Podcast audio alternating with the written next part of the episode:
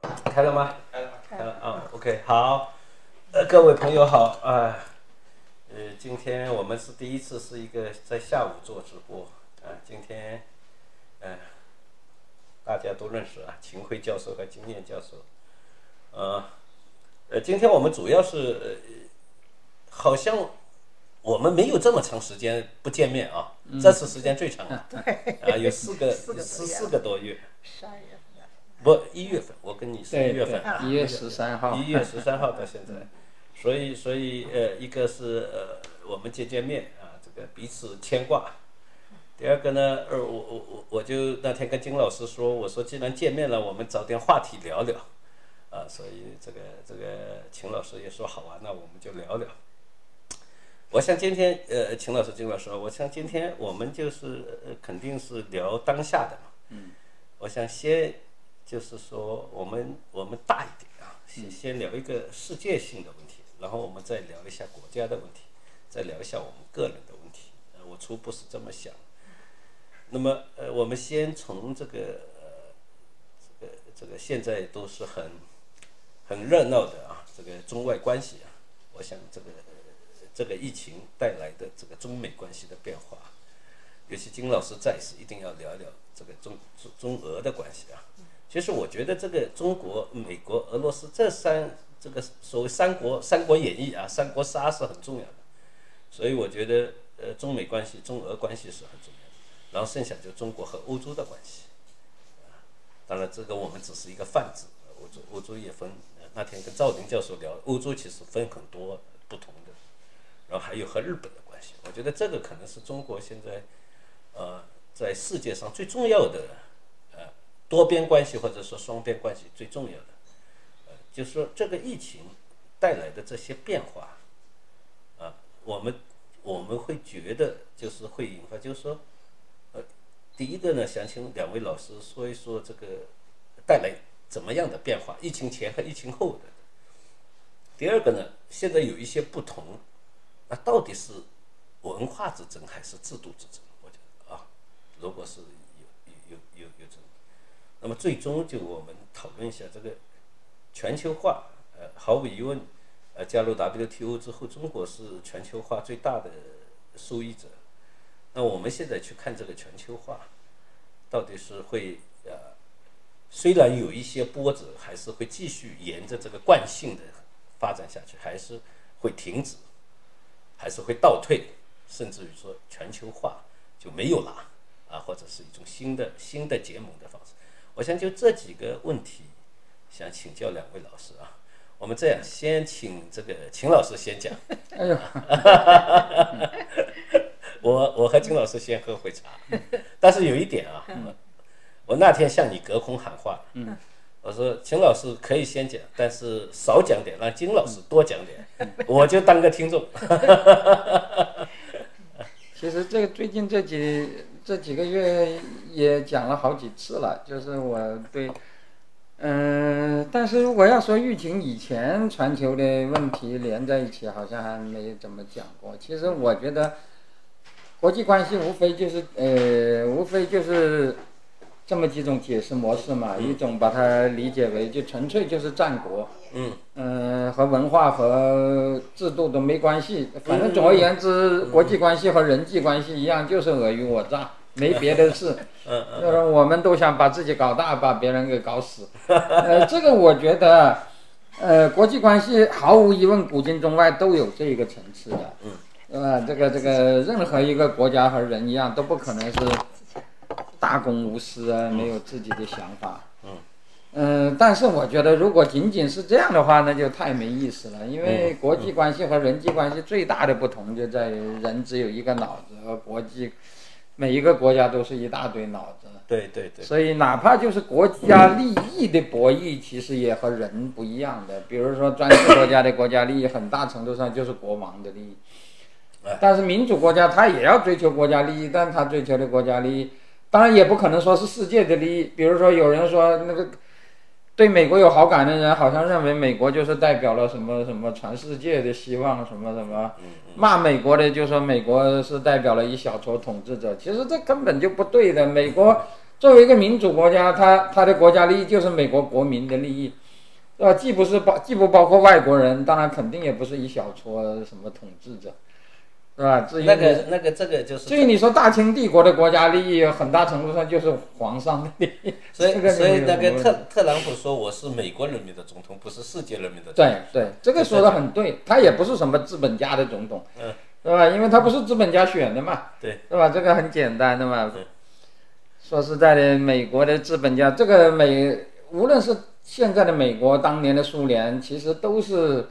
那个你要知道，真的是如果真的有点冷战思维，是他们的老百姓冷战思维很厉害。是吧？你像美国当年的麦卡锡主义，嗯你以为是资本家搞麦卡锡主义啊？都是美国工人搞麦卡锡主义啊、老两产的呀，都是都是那个时候，那时候老百姓，美国的那个老百姓就和义和团是一样，只不过他由于制度的约束，他不可能做的那么过分，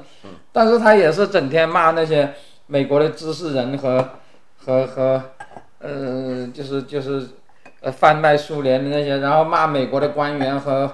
和和苏联勾结，骂美国的资本家和美和美国做生意，都是大众骂精英的嘛。对吧？那个、那个、那个，所以我觉得这个，呃，但是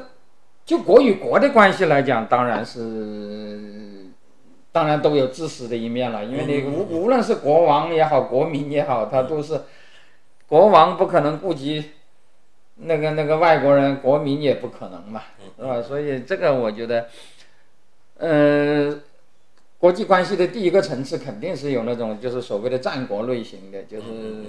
和和呃，就是和什么文化制度都没关系啊，就是哪怕中国是民主国家，哪怕中国都信了基督教，跟美国也会有，只要你不是一个国家， 你也是肯定是有这种嗯问题。呃，但是我觉得从很早开始就已经国际关系就已经不是那么纯粹了。那还有一种就是亨廷顿讲的那个那个所谓的文明的冲突，他把那个国际关系理解为。那个靠文明搞成几个圈子的，我觉得这个肯定也是错的，因为从古到今文明都没有按照这个这种呃东西来画圈子，现在就更不是这个样子了。是吧？假如你说中国是，假如你要说什么儒家文化圈，你说现在这个除了中国以外，还有哪一个所谓的儒家文化圈的跟中国站在一起呢？嗯，是吧？而且中国在什么意义上能够叫儒家文化圈呢？是世界上唯一把孔子的坟墓都挖了的国家。 呃，还有一个就是制度不同的国家的冲突，这个就是所谓的冷战了。我觉得冷战的我觉得冷战的含义其实主要是两个，一个就是没有热战，呃，没有真的打起来；另外一个就是冷战和一般的勾心斗角不一样，表面上看起来是两个大国，苏联、美国，但它背后代表的是两种制度，对，呃，就是不同制度的较量。嗯嗯嗯，那么前一轮的冷战显然是美，就是就是就是就是西方胜了，苏联败了，但是是不是冷战就结束了呢？嗯今天这个国际关系是不是带有这种色彩呢？很多人说不可能的，嗯嗯嗯，嗯，他们的理由就说现在性色性质的矛盾已经没有了。我觉得性色性质的矛盾肯定是没有了，嗯嗯，因为你如果要说有，按照原来我们讲的性色性质，那老实说你根本就没有办法划分的，是吧？你说中国难道比他们更社会主义吗？这这这这这中国连香港的社会主义优越性都没有，是吧？香港无论教育还是那个。医疗，医疗都比中国社会主义的多，啊，但是你要说中国更资本主义，你就不能理解为什么中国的资本家都愿意把资产转移到外面， 是吧？所以我说是，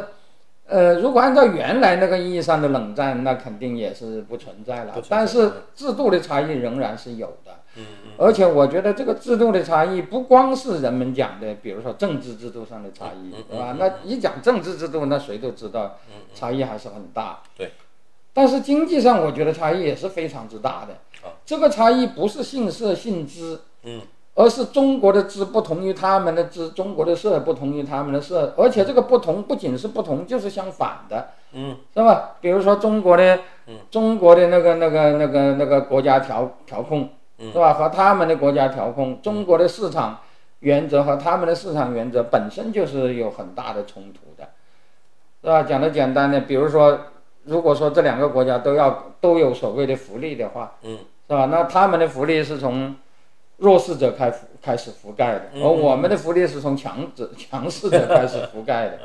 是吧？嗯对他他们的福利是降低吉尼系数的，我们的福利是增加吉尼系数的。啊他们的福利是政府承担了很大的责任，而我们的福利是政府控制了很大的权利，是吧？而这个责任实际上是没有的。所谓没有，不是说政府不搞福利，而是说搞不搞是他的事儿，不是你的事儿，是吧？你不能要求他搞，因此他不对你负责，是吧？他搞了你要感谢，他不搞你也没办法。但是在美国，在任何一个国家。也可能是高福利，也可能是低福利，但这个福利肯定是老百姓要求他搞的，嗯是吧？而且他必须是按照老百姓的要求搞的，不可能是给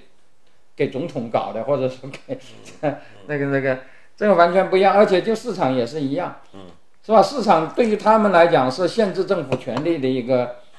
一个一个一个一个一个一个一个领域，就是市场能管的，你政府就不能管。嗯嗯嗯，呃，但我们的市场是相反的，是政府想甩的，那就让市场管，是吧？就是我按我们以前搞市场改革的一个话，叫做让老百姓不找市长，找市场，就充分显示出这一点嘛。西方有哪个国家敢这样说啊？是吧？就是我我政府嫌麻烦，我就把你甩出去，让你自生自灭。 但是我政府要向你收税，你一点都，你一点制衡能力都没有，是吧？这个这个，所以这个这个是完全相反，这个这个这两者都是相反的。所以你表面上看起来好像市场的成分、国家的成分两边都有，而且你也很难说用这个市场的成分和国家的成分的比例来划分这两者。嗯嗯嗯是吧？你不能说，呃，中国的市场成分多还是他们的市场成分多？我，呃，我觉得现在西方也没有完全理解这一点，所以他老要讲什么中国是不是市场嗯国家标准？那你说什么叫市场国家标准？市场经济标准？你说瑞典那算算市场经济标准吗？是吧？瑞是瑞典这样连从摇篮到坟墓都要国家来负负责的。你说中国很多这些东西还都国家都不负责，是吧？呃，但是中中国的国家权力之大，又是瑞典根本想象不到， 所以你真的很难说到底是。如果你只是讲国家，嗯你不讲国家的责任和国家的权利的话，那你就很难说哪一个政更是大政府。嗯嗯讲政府的责任，肯定瑞典是大政府。嗯但是瑞典的权，国家的权力肯定是小政府，嗯，是吧？而中国如果要讲国家权力，它肯定是全世界最大的政府。当然要讲责任，我觉得它连香港政府的责任都都都都都达不到，是吧？所以实际上这两者的差异还是很大的，是吧？我而且我觉得这个差异是越来越大，嗯嗯是吧？但没有发生所谓的驱动，但是这两边有互相影响的。嗯嗯也就是说，全球化过程中啊，实际上，嗯、我觉得中国从全球化中得到的最大的好处，还不在于 GDP 增加了很多，而在于和全球交往的过程中，嗯他们对我们有影响，他们对我们的有影响就表现在那个一方面，我们的自由度比起改革以前要大得多了；嗯另一方面，我们的福利也比改革以前要好得多了。嗯嗯是吧？中国老师说，我从来都认为中国现在如果说有社会主义，这个社会主义不是毛泽东留下来的，而是全球化这几十年从西方学来的，嗯嗯是吧？包括我们的福利国家呀，我们的什么什么最低保障啊、社会保障啊嗯嗯对什么对什么等等等等，是吧？包括医疗制度、住房制度，嗯福，福利房呃什么什么什么全民健保什么住房保障都是从西方学来的。嗯嗯嗯，以前毛泽东时代只有单位分房，官大分大房，官小分小房，对对，老百姓就排队，是吧？从来没有这种所谓保障性住房这种概念的。呃，所以这个中国改革的这呃中国全球化这三十年，呃，无论是社会主义还是资本主义，我们姑且这样说吧，实际上就是福利国家和市嗯市场，嗯都从西方那里得到了很多。从纵向比较来讲，我们都比以前进步。问题是，如果从横向比较，我们跟与他们的差距其实是拉开了，而且，即使我们原来比他们差异大，嗯但是因为我们原来是各搞各的，互相不影响。嗯嗯嗯，但是现在你搞了一个全球化以后，就是他影响你，你也影响他对，对，是吧？他影响你就表现在你的自由和福利都都增加了。嗯但是你影响他，就导致他的自由福利都下降了，嗯，是吧？就用我的话讲，就是那个那个中国的崛起，就导致自由国家重塑贸易壁垒，福利国家降低保障标准，就是嗯造造成这两种后果嘛。而且这两种后果，我觉得是不以人民意志为转移的，就哪怕你说中国的确是不想输出你的嗯什么模式，对，但实际上你就是这个样子啊，因为你。影响全球化是是一个那个那个呃各种经济要素自由流动，自由流动它就导致一个，它都要在全球范围内追求平均利润率的，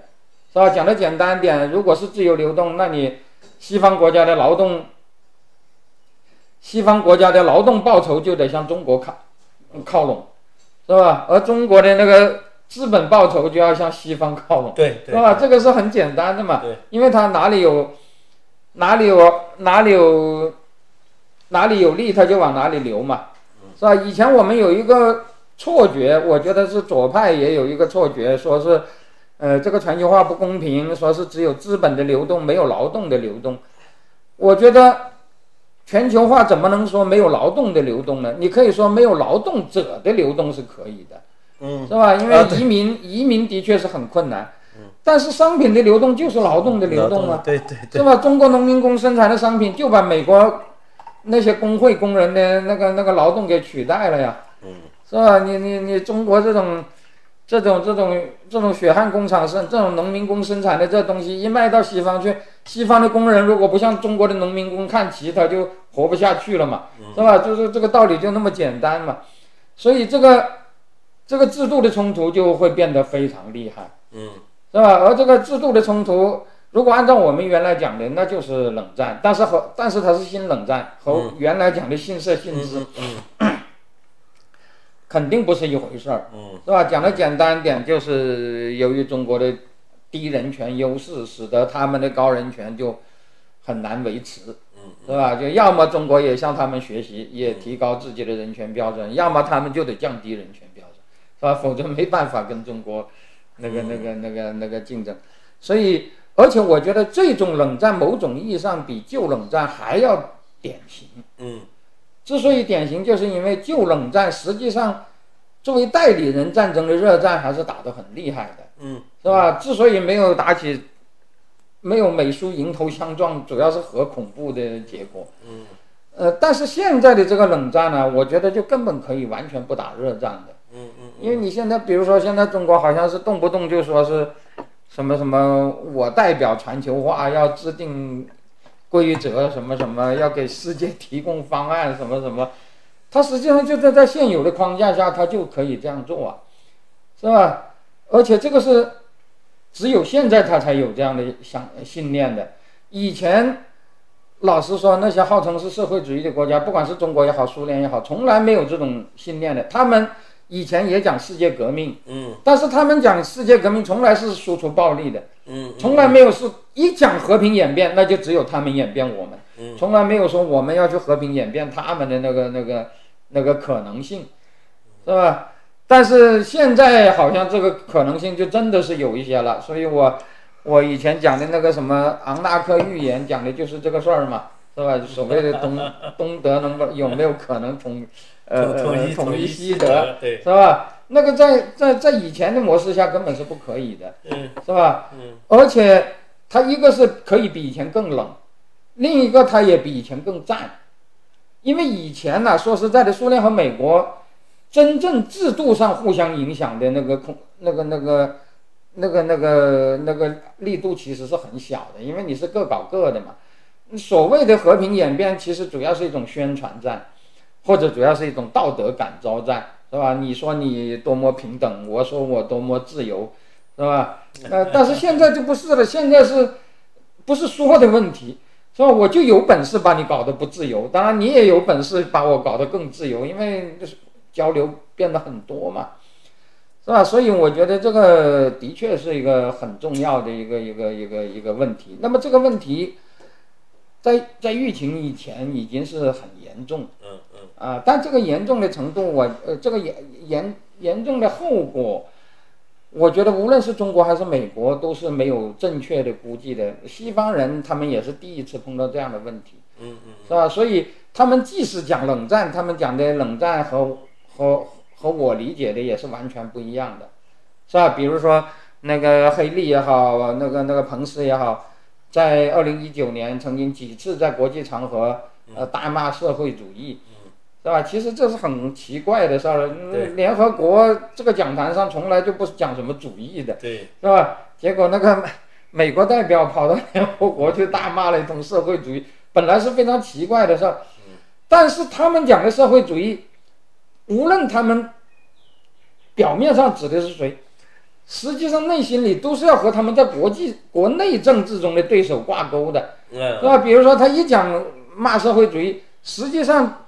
就是想到的就是什么民主党啊，什么什么什么，就就就就就这种对手，是吧？然后他们的左派也是一样，嗯他们的左派一讲什么，他们要谴责什么新自由主义，他们说中国是搞新自由主义的，那个那个那个，但是他们讲的新自由主义显然也和他们现他们在国内的对手是是是是是是是一回事儿的。嗯对，但是在我看来，这不是很可笑吗？是吧？这个这个这个西方的左派和我们的左派怎么能是一回事儿 呢？他，所以这个事情呢，我觉得其实两边的认识都都都都有偏嗯都很差不到位，而且都跟自己国内的一些事情搅在一块。但是以后这个事情会越来越清楚，啊是吧？那么疫情以前就是这个样子，那疫情以后，当然我觉得是更加剧了。嗯，我认为这个观点可能很多人都嗯不太呃，可能都不同意。我认为现在的呃抗疫呃政策有各种各样的，嗯嗯是吧？呃，但是最基本的区别还是这个这个这个一种一种强权式的和一种，呃，更多的考虑那种呃，讲的简单一点，就还是和那个高人权、低人权是有非常大的关系。啊，至于现在有很多人讲的文化，是吧？比如说，嗯，民主国家有很佛系的，嗯是吧？什么什么，呃，也有很强硬的，是吧？像那个呃，意大利和法国都搞得挺强硬的，是吧？但是但是你可以想，你可以看见，不管是佛系的还是很强硬的，第一，这个和文化没什么关系的，对是吧？你要说瑞典，呃你要说你要说日本是由于东方文化，那瑞典搞得比比日本还佛系，是吧？那你说瑞典是什么文化？是吧？它和它其实就是两种不同的政策，而且这两种不同的政策实际上都是处在试错阶段，你也很难说哪一种政策就是他们一定要走下。其实这所有的强硬的国家原来都是佛系过的，嗯，是吧？后来发现佛系不行了，然 后才才又强才又强强硬起来，是吧？而且老实说，呃，虽然说有的国家做得好，有的国家做得不好，嗯，呃，但是我要说，一旦疫情真正蔓延开来了以后，嗯真的能够有效控制的还是铁腕手段。对，你你哪怕就是现在我们讲的搞得好的那些国家，呃呃呃，不是国家，就如果就地方的话，嗯我认为只有一个地方是比大陆搞得好的，就是台湾台 湾。其他的，哪怕现在这些人说的，嗯那个那个说的很，说是搞得评价不错啊，什么韩国啊、日嗯本，你如果真的看它的感染率，真的看它的那个那个那个那个什么，那其实还是还是台湾为什么搞得好呢？我觉得这个就是因为大陆的功劳了，大陆因为恼火蔡英文，在最对，近这两年等于停止是人旅游为的搞封锁嘛，啊，就是大陆封锁台湾的结果，给台湾 造，等嗯于是给台湾德福，对因祸得福了嘛。那个那个那个那个，他就是和大陆的交往，最近几年是急剧的在减少对，这个是和和和他那个有很大的关系。他采取的政策，其实老实说，你说跟日本、台湾呃，跟日本、韩国有多大的不同，也不见得。但是日本、韩国就是因为他切不断这两边的那个交往，他就是后来搞得很厉害，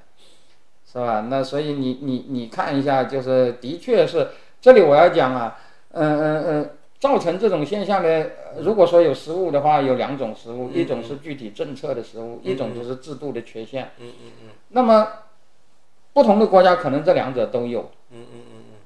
嗯，中国老实说，由于制度的缺陷，导致那个呃，导致那个大规模流行病的泛滥，这个例子最惨重的不是现在，是而是这一次，这一次疫情，然后有人才提到的。实际上我们原来也知道，但是大家都不讲。嗯，就是那个大串联的时候导致的那场流脑大流行，死了哦十那六点八万人。哦，那个那个是好像我是有点隐隐约约哎呦觉啊得，那但是个不太是对，还是恐怖了。对，啊，那太恐怖了！那个你你你说什么韶山、井冈山那里一片一片的类似于万人坑那样的地方，那个那个那个那个，现在说是死了十六点八万人嘛，嗯那比现在任何一个国家的这死死的人都多了，他主要死的是那个就是哦年轻人，倒不是而且都是全是年轻人，因为他和现在的这个正好相反，但老年你人说倒不的你说的这个事儿，就就是就是我们今天聊天就特别有意义了。嗯，今天五幺六，对呀、老年人得流感的嗯那个、那个、那个、那个嗯几率倒是很低。那流感主要是影响年轻人，所以那个时候是那个损失比现在是要惨多了。而这个事情直接就是和大串联是有关的，是吧？叫五幺六引发大串联嘛？对呀、对呀、嗯要要晚一些串联。啊呃呃呃，时间当然是晚四，川玩意，但是是这些事情的66年所年底所有的都是五幺六这一天啊的是啊是这一篇开始就嘛文。革开始，呃是是嗯嗯嗯是，呃，呃我也提到，我在以前我的文章中也提到，那个中国呃南方的那个疟疾爆发性流行，也是在文革期间，也是和文革的那种呃那种事情是有关的。就就是我都提到，像我所在的那个县，六五年、六四年每年的那个那个疟疾，呃那个那个那个病例都是三位数，就几百但个是。这些东西还，但是一还有到材料吗？那限制上写的清清，我都写过的呀， 就是那个我们是不知道的。六八年到七零年，连续几年都上万呐、都比那个文革前翻了几十倍之嗯多，就爆。所以那个为什么屠呦呦去搞什么青蒿素嗯？对对，有些人说那是为了什么越南什么什么原液抗美，胡说八道。那个时候就是为了南方的那种疟疾大爆发搞搞搞搞的这个事儿。我自己当时在农村都得连续得过四次疟疾啊，那都是和那个有关的，哦，就是那个那个，那就是和几乎和什么诸葛亮五月渡泸也也差不多，就是那种那那个，而且我们的限制就明这句话是明着有的嘛，就由于文革对，嗯那个那个那个卫生系统的破坏，导致了什么疟疾大流爆发性流行什么什么什么，那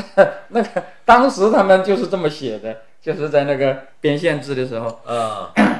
这个都是没有问题的，而且这一次的那个疟疾初期阶段，呃，这次的新冠初期阶段，人为，嗯、人谋不当的因素也是很大的嘛，而且也是说起来，说实在的，我经常就提到一件事儿，我就说，你们不用去看别的，你们看看那个华生先生写的那一系列文章就嗯嗯嗯，就清楚了，因为华生毫无疑问就是体制内，就是为就是捍卫体制的学者，这是毫无疑问的。嗯呃，他写的东西，呃，很多人也有批评，从来没有人说他写的是不夸张的，但是很多人说他写了是为了呃让武汉背锅，让湖北背锅，什么让什么。让让高福托托啊，对呀、但是你不管怎么说，他写的真的是骇人听闻。嗯，他当然他是把那个国传都扣在了什么呃武湖汉嗯北、省武汉，但但是那个话他说的已经非常难听了呀，嗯是吧？那如果按照他他列举的那个东西，那那当然这个是怎么造成的，我们先不讲，但嗯是按他的说法，那就几乎等于是犯罪了嘛。是吧？尤其是像那种你明明都已经知道在大规模传播的情况下，还还还人为的连续几十天，那个那个连续十几天不公布病例，然后又搞什么万人宴，什么搞这些开两会什么什么这些东西，说起来都是很。当然你说呃政客呃呃呃不讲老实话，那西方也有是吧？这个这个倒不是说西方的政客就比中国的要呃道德水平高多少，但是西方至少没有能力去封杀那些吹哨者啊。对是吧？你就有这个本事啊，是吧？不过话又说回来，当这个事情闹得不可收拾了以后，他真的要收拾这个事儿，也是他最有办法，这个对是对这个是没有任何问题的，是吧？你说西方那些民主国家做的再好的，那么除了、 大概是除了呃台湾，嗯由被于 动我前面讲的原因以外，是吧？其他的哪一个国家都没有像他做的那样。老实说，那就不是什么封城的问题了，他就可以做到什么封村、封路、封省、封楼、封户，一直封到，是吧？一直封到那个老大去武汉的时候，甚至可以做到每家都派两个警察给你守在阳台上，让你不准接近阳台。你像这种是哪一个民主国家能够做得到啊？所以这个，我觉得这个，呃，这个你要说的话，低人权优势再一次发挥了效用，而且我觉得在应付大爆发这件事情上，我可以把低人权优势的这个引号去掉，因为它的确是起了正面的作用的，对吧？而且老实说，我认为对付烈性传染病其实只有三个办法。哦，人类目前，嗯，一个是疫苗，一个是抗生素，另外一个就是隔离。啊，对，疫苗和抗生素现在都没有指望对，那就只有隔离，对吧？这个这个是没有什么跨跟，因为你假如你是传染病，我没有，那我能够采采取的办法只有三种，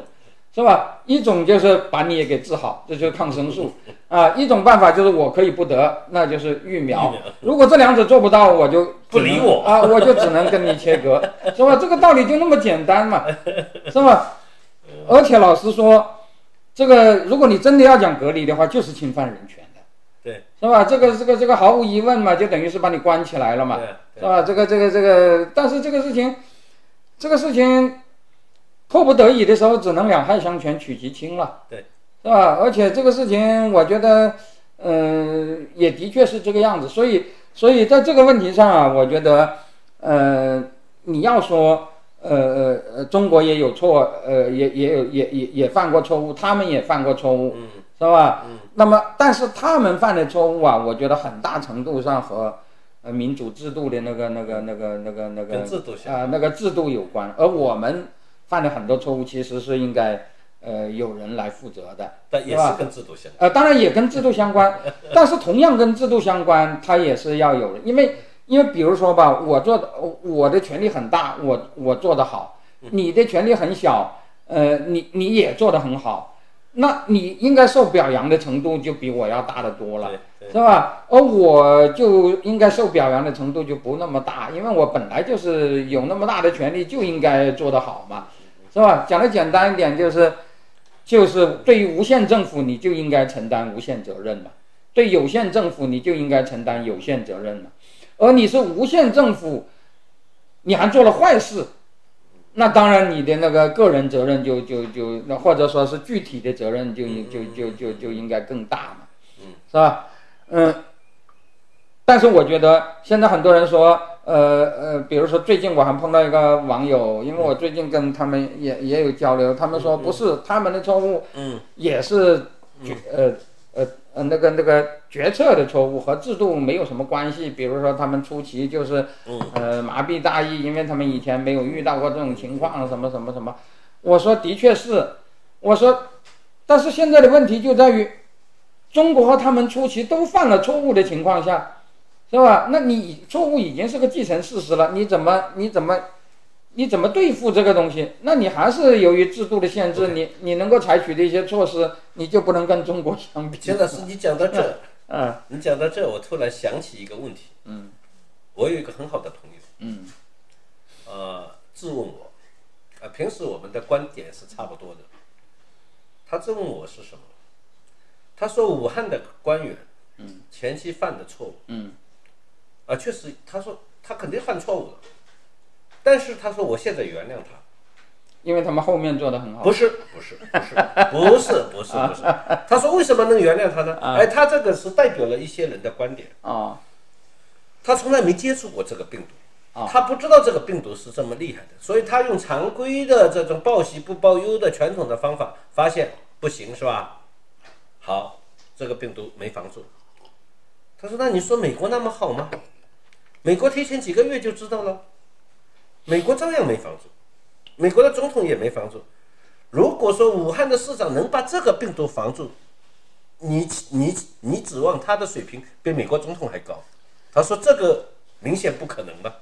那哎怎么不可 能？我一句话就把他怼回去 了。啊，你因为他的权力比美国总统的权力大得多 啊，是吧？道理很简单嘛，他要封什么就可以封什么，美国的总总统能做得到 吗？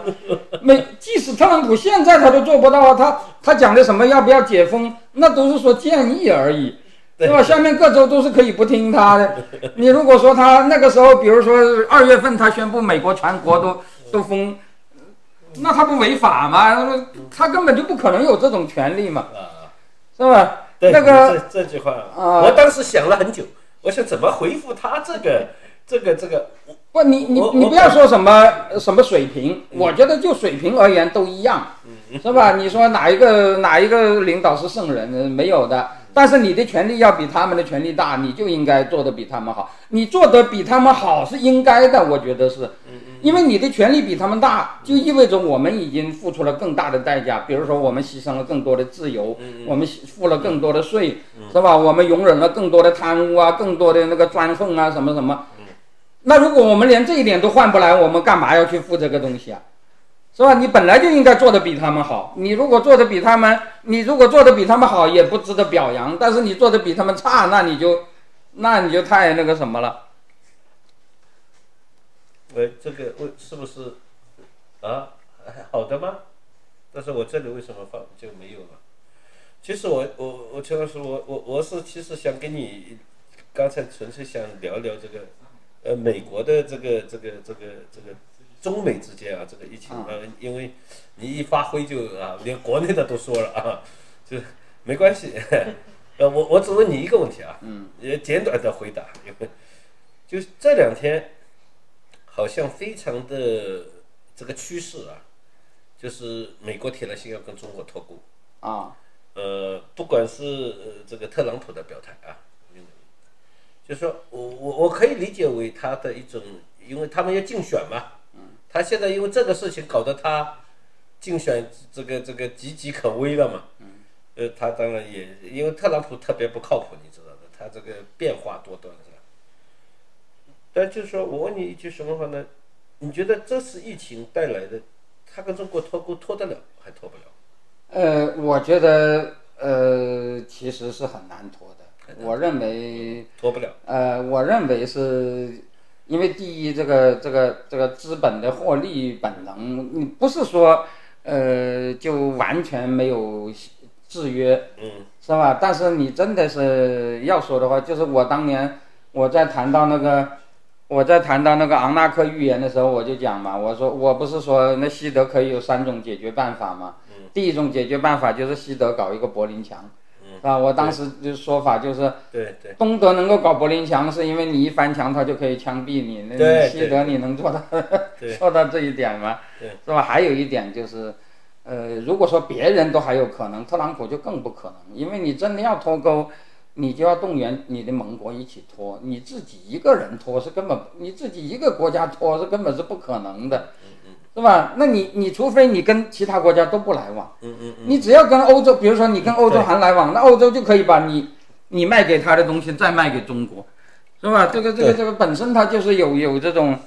现在可中可可以有中间商挣差价是吧？对呀、对呀、你这个这肯定是这个样子的呀、嗯你你能够你能够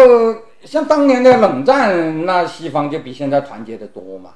是吧？当年的什么北大西洋公约组织什么什你么，你你这个观点跟赵林几乎一模一样。对呀、你它现两在个平行市场可以互相不搭界的。对，他本来当时就没有什么来往，这这那个就算当时那个时候也没有绝对的脱钩，对呀、对，暗度陈仓的事情还是很多的。呃，不过当然，经济上大规模的互相影响是是是，那个时候是没不过有。您刚才说的有一点蛮有意思，就和平演变。是啊，啊，其实就是我们可以通过这个，因为呃呃全球化之后，我们通过我们的商品，通过我们的这个，其实把不光是把我们的劳动输出了，对呀、把把我我们们的的价值观也输出了。呃，就规则吧，啊，这规是则吧？一个呃一个我我举一个非常典型的例子，就是强制拆迁这个事儿。嗯，原来东南亚各国都是不接受的，现在都学现在会都了。接受了。嗯，我在我在十年以前去过老挝，当时老挝中资公司要在那里搞一个工程，他们有个很不理解的地方，嗯，就是搞工程你要提高可行性报告，嗯，这个可行性报告肯定要有一条，就是你怎么解决土地问题，政府是不管的。政府要要审查的就是你已经解决了土地问题，是吧？他那个可行性报告，除了你要讲什么怎么有盈利啊，什么什么呃环保啊什么，还要有一条，所以你要附上和那个呃呃土呃你你就是你征地的对象哎哎啊，你要附上那个合同，你已经跟他们谈妥了。嗯然后你附上这个东西，政府才有可能审批你这个东西。嗯如果你没有这个东西，你说政府帮我去征地，嗯从来没有，他们听都没听说过这种事。嗯你你当然，如果你需要去建一一一所医院什么那种公益性的，可能有这种可能。你要搞一个商业开发，政府凭什么去抢老百帮你去抢老百姓的地呀、在他们看来是这个完全是不可思议的事儿。那个时候征地。现在也有了，现在根本就完全没有这一条，就是你只要说搞这个工程怎么对国家有利，什么什么什么，那国家就和中国一样，就就出动呃警察什么什么，就把这些人都给赶走，就是完全是这个样子的。那你西方不能接受这个，那你就不来呗。那那那这个事情，老实说，西方即使愿意这样做，他也做不过中国啊。那那那个那个那种那种那种用警察来驱赶人这种事情谁，谁谁谁比中国厉害？你像那个我我提到的那个案例，就是那个金边的那个万古湖，嗯嗯他就可以中资和那个红参政府一勾结，就可以把杭州西湖那样的地方给填平了的。那你其他哪有个国家可以这样干的呀？是吧？所以你这个东西就是就是输出了嘛。嗯而且你这个输出，老实说，即使你说你没有这个动机，人家也会做的，因为因为按照人家的征地方式就争不过你嘛，是吧？这个这这个道理就就那么简单。如果你跑到你和西方的房呃呃投资商一起去搞房地产，你肯定比他们要要要强得多我啊。我我我楼都卖完了，他那个地还没拿到。对呀、对呀、就是那么一回事儿嘛。所以，所以这个东西真的是挺厉害的，是吧？这但是这个这个这个事情，我觉得你靠一家是是是是是是是是搞不了的。但是你现在看起来又很麻烦，所以未来啊，我觉得摩擦会比过去多得多。但是你说要要切断，大概也是不是太可能。但是这个事情呢，我觉得会导致两边的呃矛盾都增加，呃都都都那会你加准多。备你你矛盾到一定呃呃呃时候，一定要一定会崩嘛？那就总看总总会到了一个不可调和的矛盾的时呃，那就看将来的发展了。就是比如说，呃，他们对这个问题的实质的认识到底到底什么时候才能够到位，是吧？因为这个事情也有的也有一个可能，我们不能排除这个可能啊。就是你认识到这个事情本质的时候，已经太晚了，候。刘琴前两天跟我也有可能有这种情况刘。庆前两天跟我说的一个观点，其实蛮有意思的。他说真，其实我们不理解美国，就说不理真正的不理解。那么美国对中国也不是最理解。他说彼此还是要，要要要要相要识，对对，这就是。但是有一点是肯定的，外交我们原来都知道，外交是一种妥协的艺术。啊，不能像搞得像国防部一样，天天打打杀杀的，那个肯定是越来越糟糕嘛。但是这两天我看到一个很多信，现在其实俄罗斯是好像很危险，俄罗斯并且是非常危险。其实我觉得还有一个不确定因素，呃，特朗普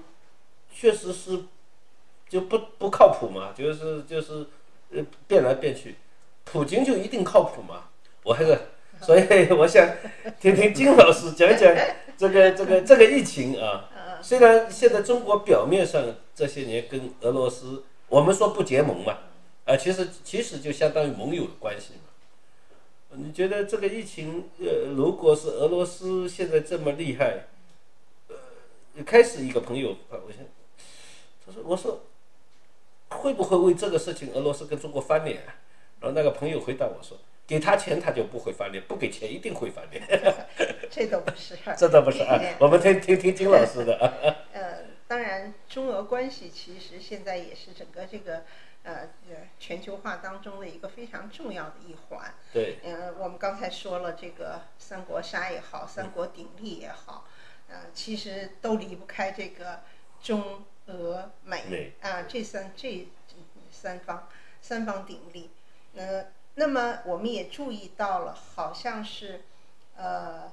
三月三十号嗯啊、是普京和这个君上通完电话，就是常规电话以嗯后，嗯嗯嗯也没有特别热络，也没有那什么以嗯后。嗯嗯呃，基本上就连日这几几周都已经没有没有什么这种通电话。嗯嗯但是从那以后，嗯和特朗普好像是连着两周四次热线电话。嗯啊，在四月十四号的时候，为了纪念二战末期易北河会师的对时候，联合发表声明，对共同抗议。啊，这已经是就是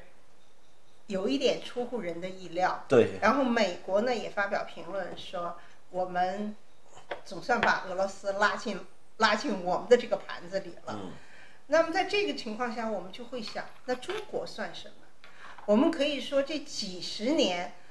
花时间在打造中俄关系，嗯我们也是不惜血本。嗯啊，甚至我们知道油价现在到负的时 候，呃，两个两桶油都还在那儿亏，嗯为什么呢？因为我们当时跟俄罗斯签订的这个油价是不管国际形势的变化，不管油价高低的变化，俄罗斯卖给我们的油价永远是这个价钱，当时我记得是多少七钱十。啊？七七七十啊？它有个阶段性嗯，有个阶段性商谈机制，但那个商谈肯定也是我们让步的。啊，当时不是说嘛，我们算政治账不算经济账嘛。对对，啊，那可见呢，就是在抓住俄罗斯盟友这一方面的话，我们也是花了嗯大力气的。嗯嗯呃，可是现在我们要知道呢，我记得我给你们以前上课的时候也提到，俄罗斯有两个特点，一个是俄罗斯的原则性不强。嗯嗯嗯俄罗斯这个从可以往远里说，从这个伊凡三世、伊凡卡里达、伊凡一世开始，嗯他们都是那样。马克思在十八世纪外交史内幕当中嗯说起这个俄国人的这种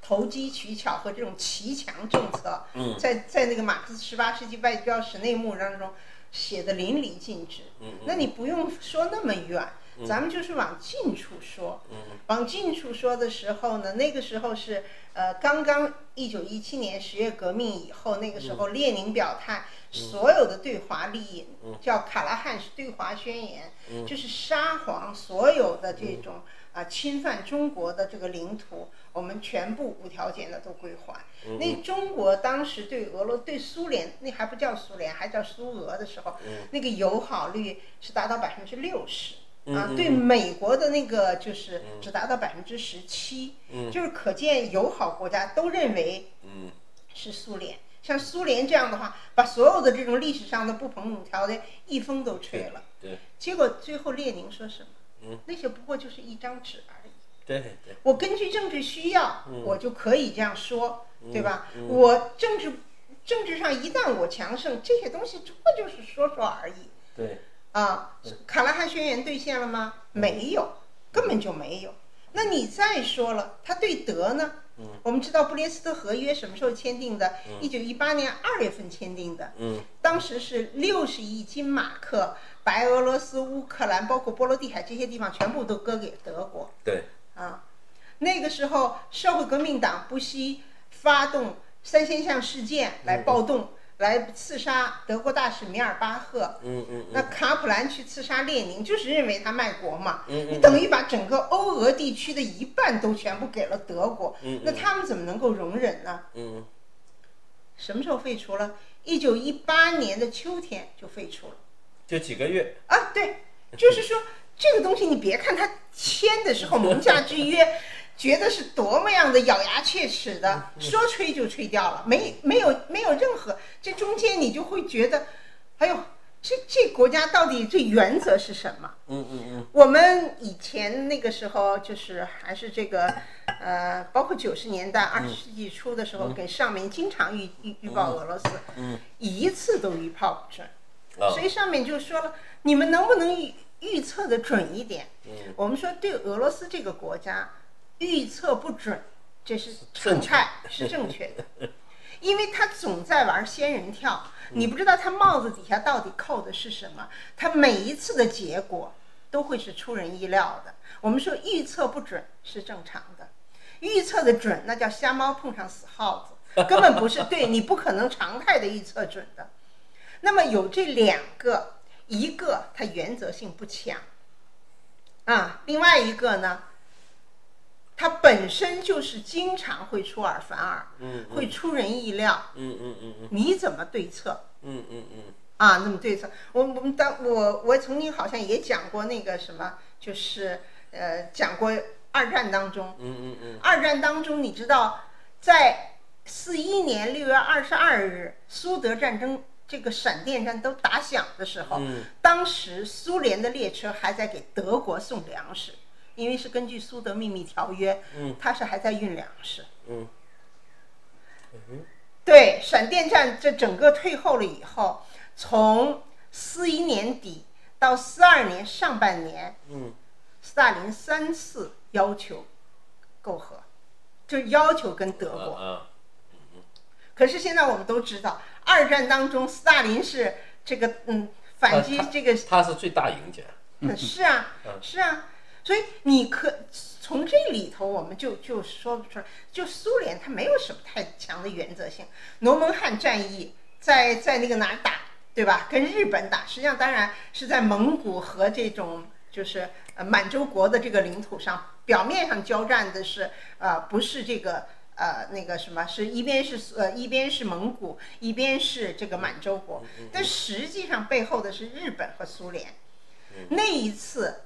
机械化部队可以说朱可夫指挥的机械化部队嗯已经迁日本人达到一万八千人，嗯可以说乘胜追击，完全可以就打的，马上两边周日就签订了条约。嗯嗯嗯所以他的这个东西呢，就是他的所有的这些东西出台呢，你根据常理你没法推断。嗯。所以当年我们就提了一个建议，我们就说呢，对待俄罗斯呢，一定要有两手准备。嗯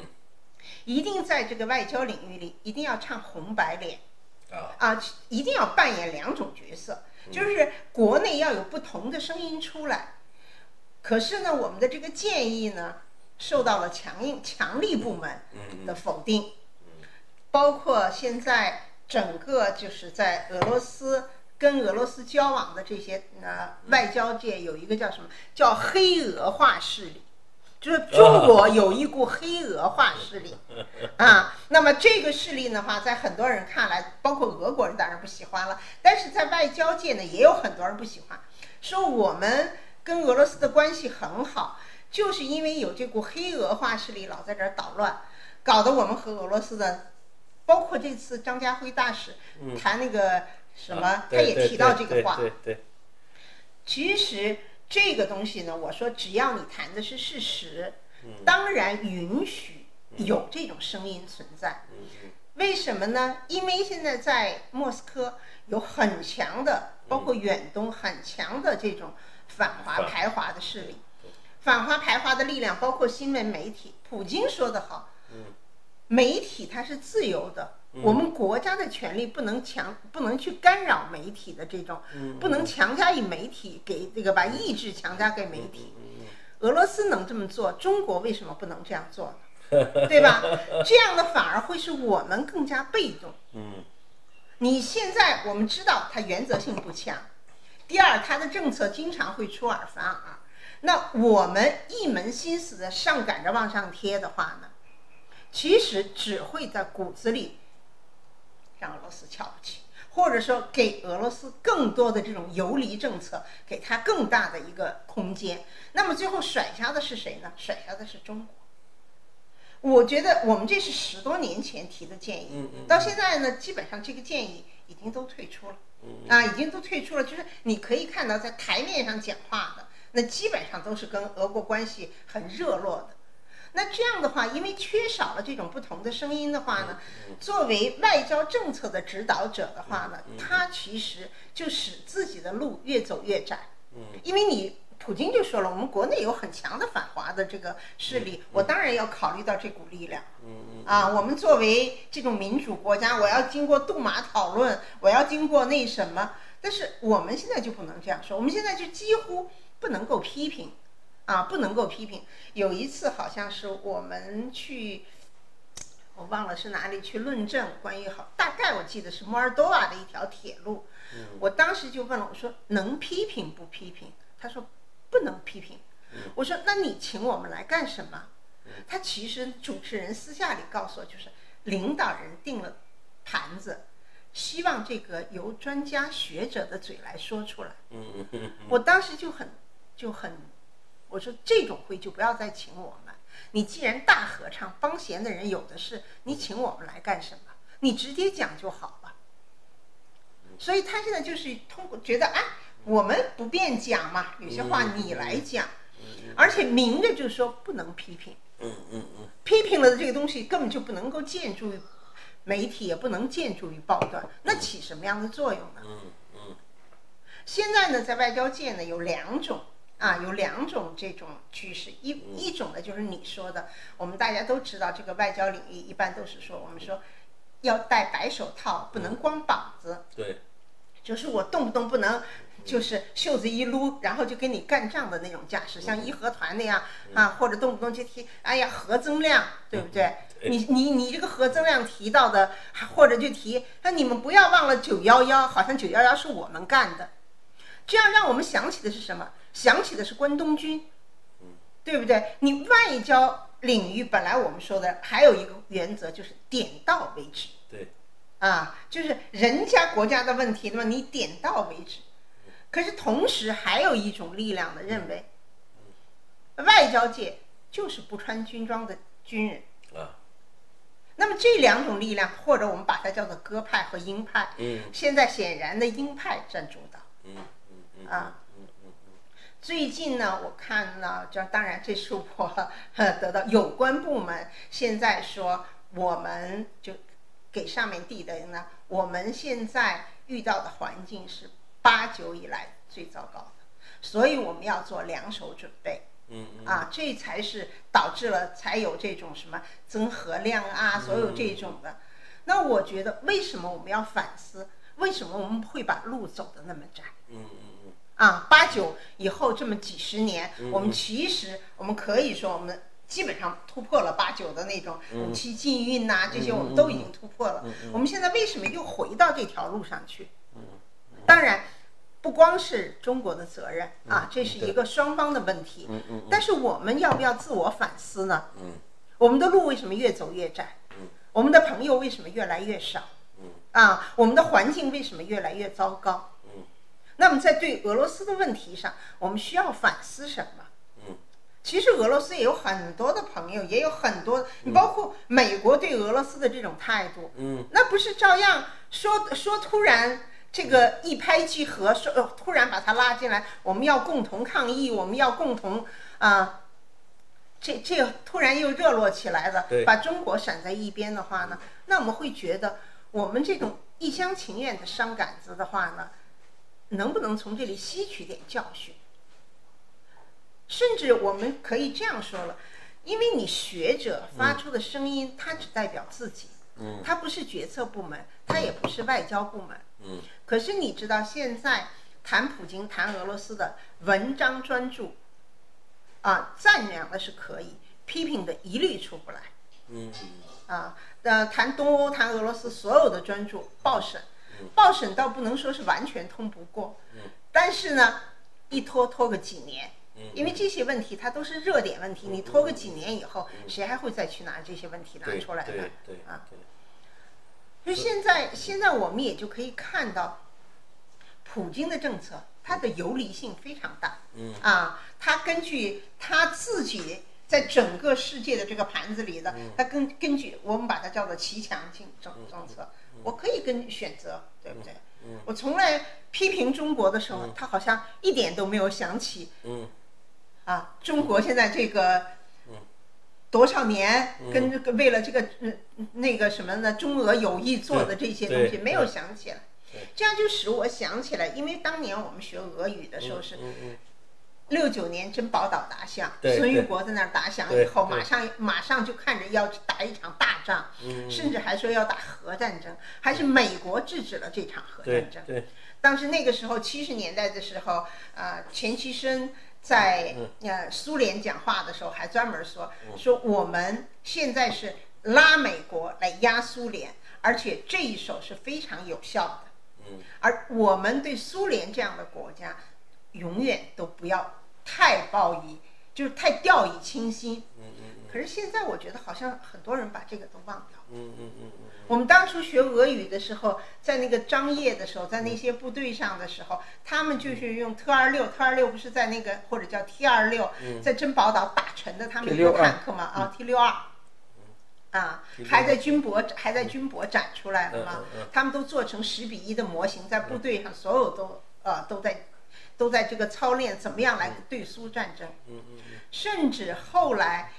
在中美方谈判的时候，还在华沙谈，在瓦金斯基公园。瓦金斯基公园呢是一个四面都是，它有一个房子四面环水，中间只有一个通道可以上去。在那里谈的时候，因为害怕苏联科克勃的这种窃听，因为他搞窃听非常厉害，全部谈采取的什么叫默谈？嗯，莫没的默谈就是所全部拿英语写。写啊，没有任何声声音，写完了以后你就录音，现在听只能听在双方的这个纸撒拉撒拉的这种，嗯啊哈就是你知道那个时候警惕科格勃已经警惕苏联，警惕到这种程度。嗯嗯嗯嗯几十年过去，我们已经完全把这些都忘掉了。嗯嗯嗯我们现在已经到了不能够批评的地步了。 为什么老要走这样的极端呢？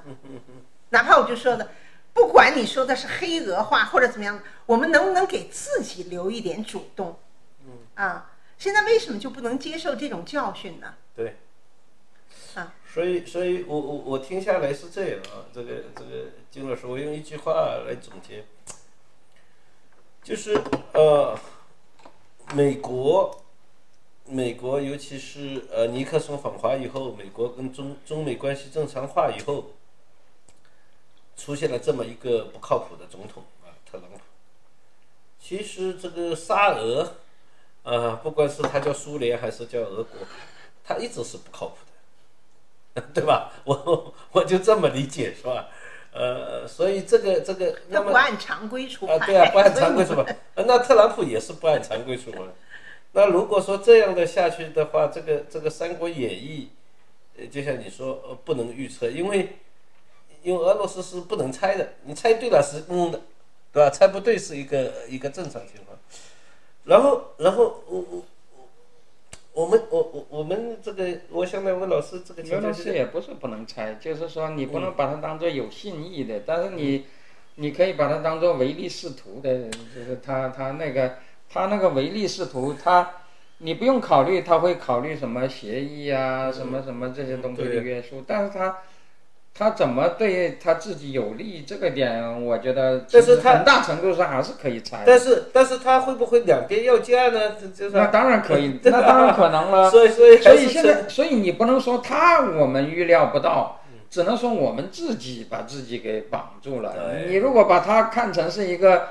一个一个完全自私的人，没有任何信义的人，那你自己就会有很多预案嗯了。你自己放弃了这个，所以关键不是在于他。我觉得特朗普也一样，特朗普现在的那种所谓的不靠谱，这个和最近这段时间西方出现的一例一系列不靠谱的事情是一样的，本质上就是因为他们在目前的全球化格局中显得有点手足无措，他们我的觉确得他是乱了嗯分寸。就是有点乱了分寸。这个不光是美国，整个西方都有这样的问题，包括那个那个什么英国脱欧啊，包括这这很多方面都体现。就因为这个问题也是他们以前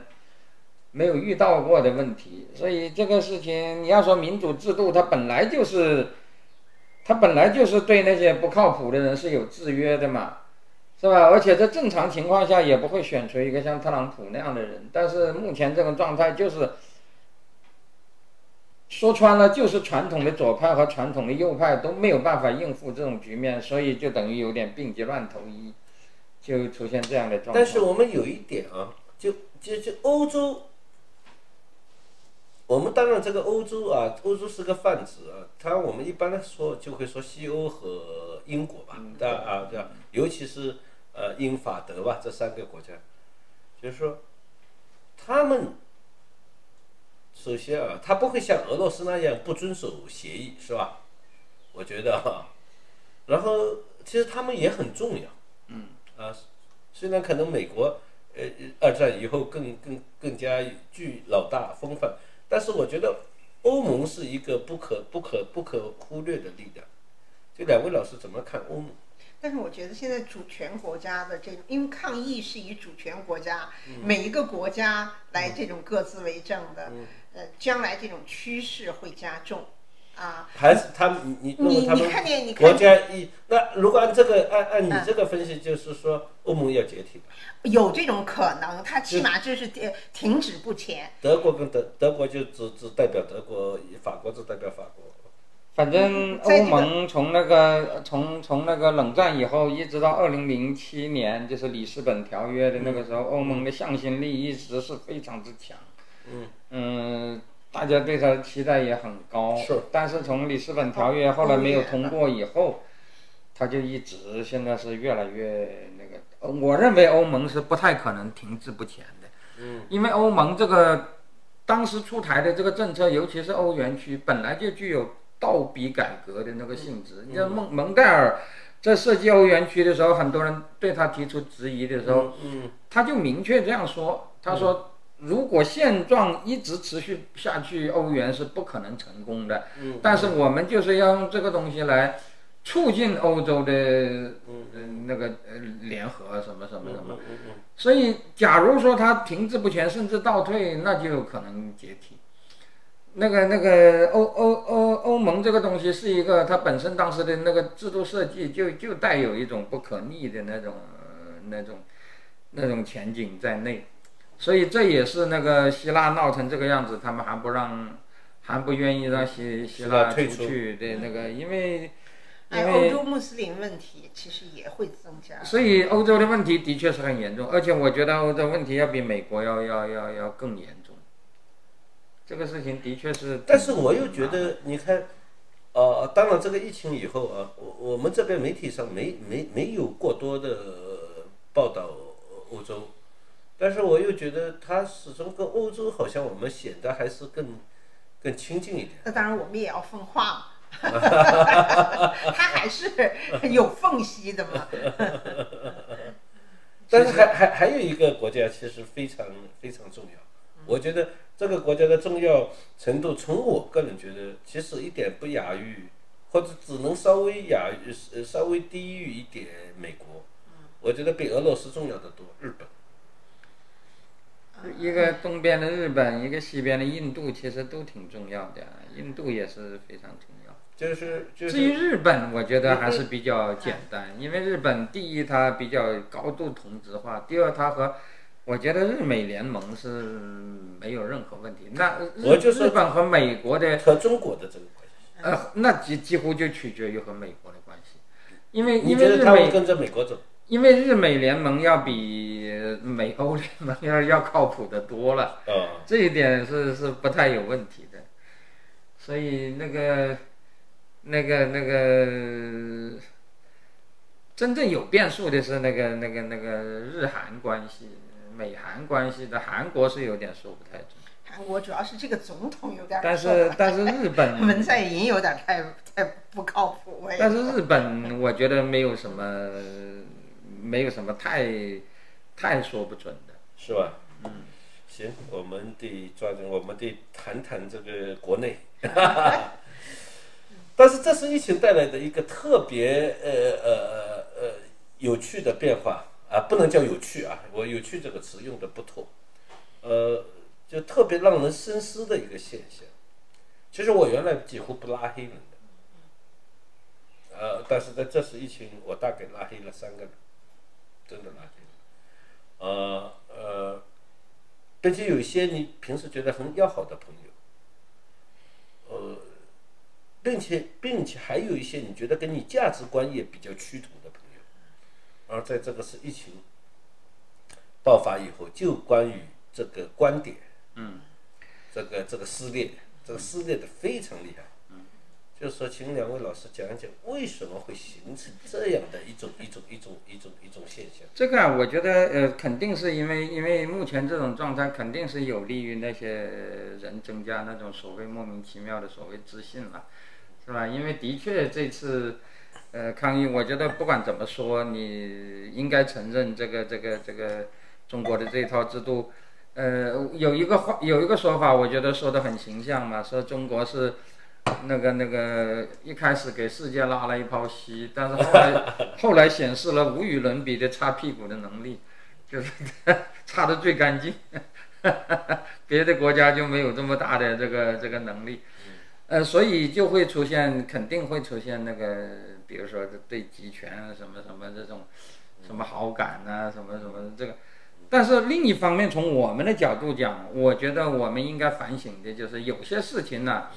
老实说是该承认的就承认，是吧？你像这样的时候，很多人，你像现在比如说扯文化这个差异，这个我觉得是有两种人，嗯一种人就是真的是什么文化自信，认为中国人就是优等民族，他们是劣等民族，那嗯些那些种族主义，那些那些所谓华夏种族主义者，嗯一就是这这么扯的，什么都是中国人厉害。嗯嗯嗯但是还有一批人，我觉得他们是倾向于要为呃回避民主制度的困境，呃宁可把这个事情说成是什么嗯什么什么什么文化问题。我觉得这个事情应该实事求是的讲。嗯嗯嗯嗯，其实处理这种事情就是就是显示出这个这个这个这嗯个这个人权太高，或者说文明程度高，嗯就意味着你受到的束缚就越多嘛。嗯这个也是很简单的道理，就对是对讲的简单点，文明就是你不能随便想干什么就干什么。对，是吧？不文明就是你想干什么就可以干什么，这嗯个是这是这是很简单的道理，嗯是吧？所以我觉得这个事情实事实求是的，实事求是的讲，就是应该承认的。嗯承认了以后，我们才去，才去解，才去回答。那下一步应该怎么办？嗯嗯是吧？如果这个事情用文明的办法解决不了，那我们就学野蛮。嗯是吧？我觉得我我其实是这么看的。我嗯说，的确在现在这个问题上，中国是做得很成功。嗯。但是你要说让西方学中国的抄中国的作业，首先我要讲，西方也不是现在才是高人权的，对啊，不是西方也不是呃呃呃呃呃，西方也不是从来就是高人权。。对对对，西方以前也有低人权的时代。嗯嗯而且西方低人权时代的时候，我们做的这些，他们都能做得到。嗯嗯而且我们嗯，靠着低人权做得非常成功的那些做法，其实说穿了，无非就是两个，一个就是戴口罩，一个就是搞隔离。这两个要，这两个作业都 是西方在中世对纪搞的。嗯，对，我们是成功的抄了他们中世纪的作业。他们现在的问题无非就是由于文明呃太文明了以后不愿意 不愿意抄了这个作业而已，是吧？你要说这个隔离，我觉得是从普遍人性的角度讲，古今中外都是挨骂的，因为你就是侵犯了别人的权利嘛。第一，你不能不搞，在《圣经立位记》里头就有讲那个隔离的，嗯是吧？中国从东汉时期就搞这个东西。对对，是吧？阿维森纳在《四部一典》中也是讲这个，嗯对这个就是得隔离，是吧？那个那个，而且老实说，我我这里讲的现代意义上的隔离，就是那个所谓的，呃，防疫隔离嗯对和那个对治疗隔离两级隔离制度，就是一一三七七年西方发明的，就是那个那个拉古萨嗯拉古萨呃对发呃发明的嗯，口罩也是他们先搞起来的。嗯是吧？那个那个，而且我们现在的这种口罩是一八五八年就写在他们的教科书里头了。嗯嗯这些事情都是他们以前做的，而且他们在十七、十八世纪这个隔离搞得很厉害，嗯但是但是到了十九世纪，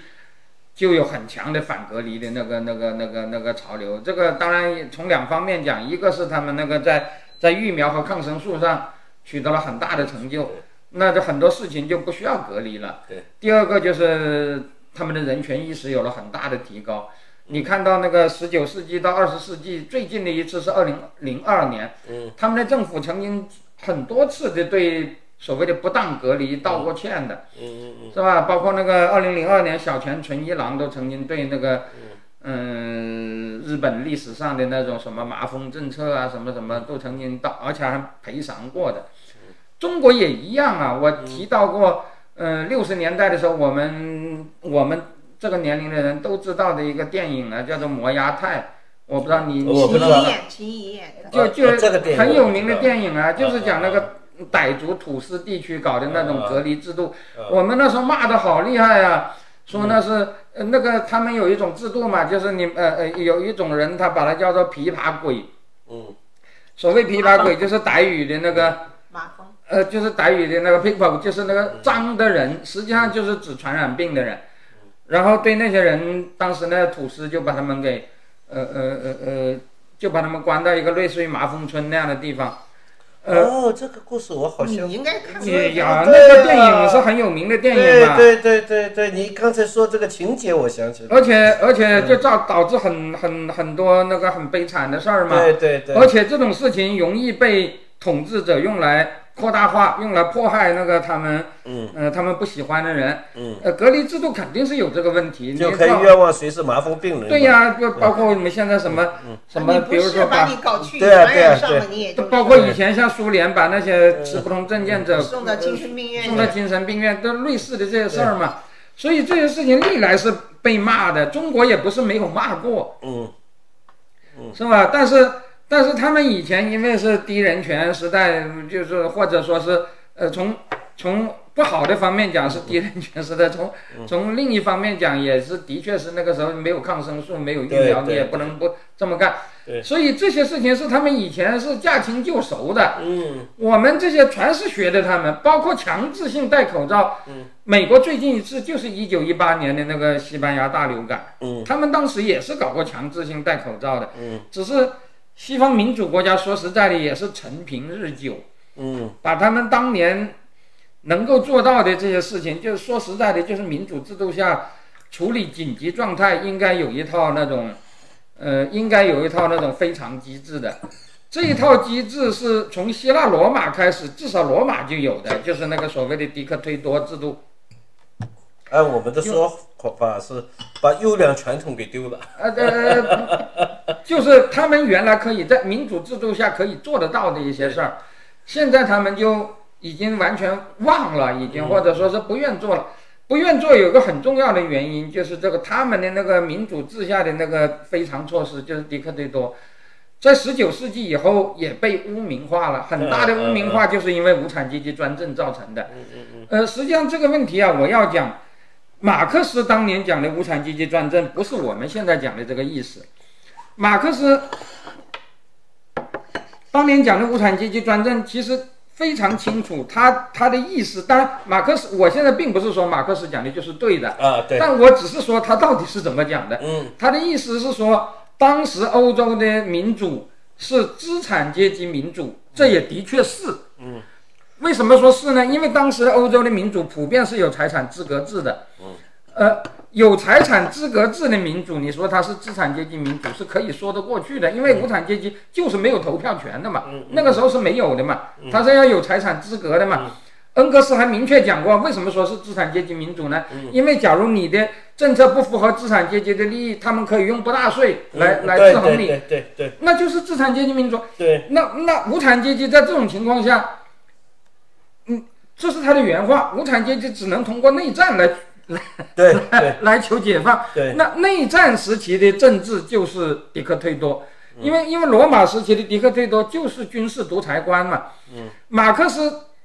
和从罗马一直到马克思，他们从来都是把迪克忒多和 autocracy 是截然分开的。嗯，是吧？所谓 autocracy 就是波斯帝国的那一套。嗯专制那就是专制，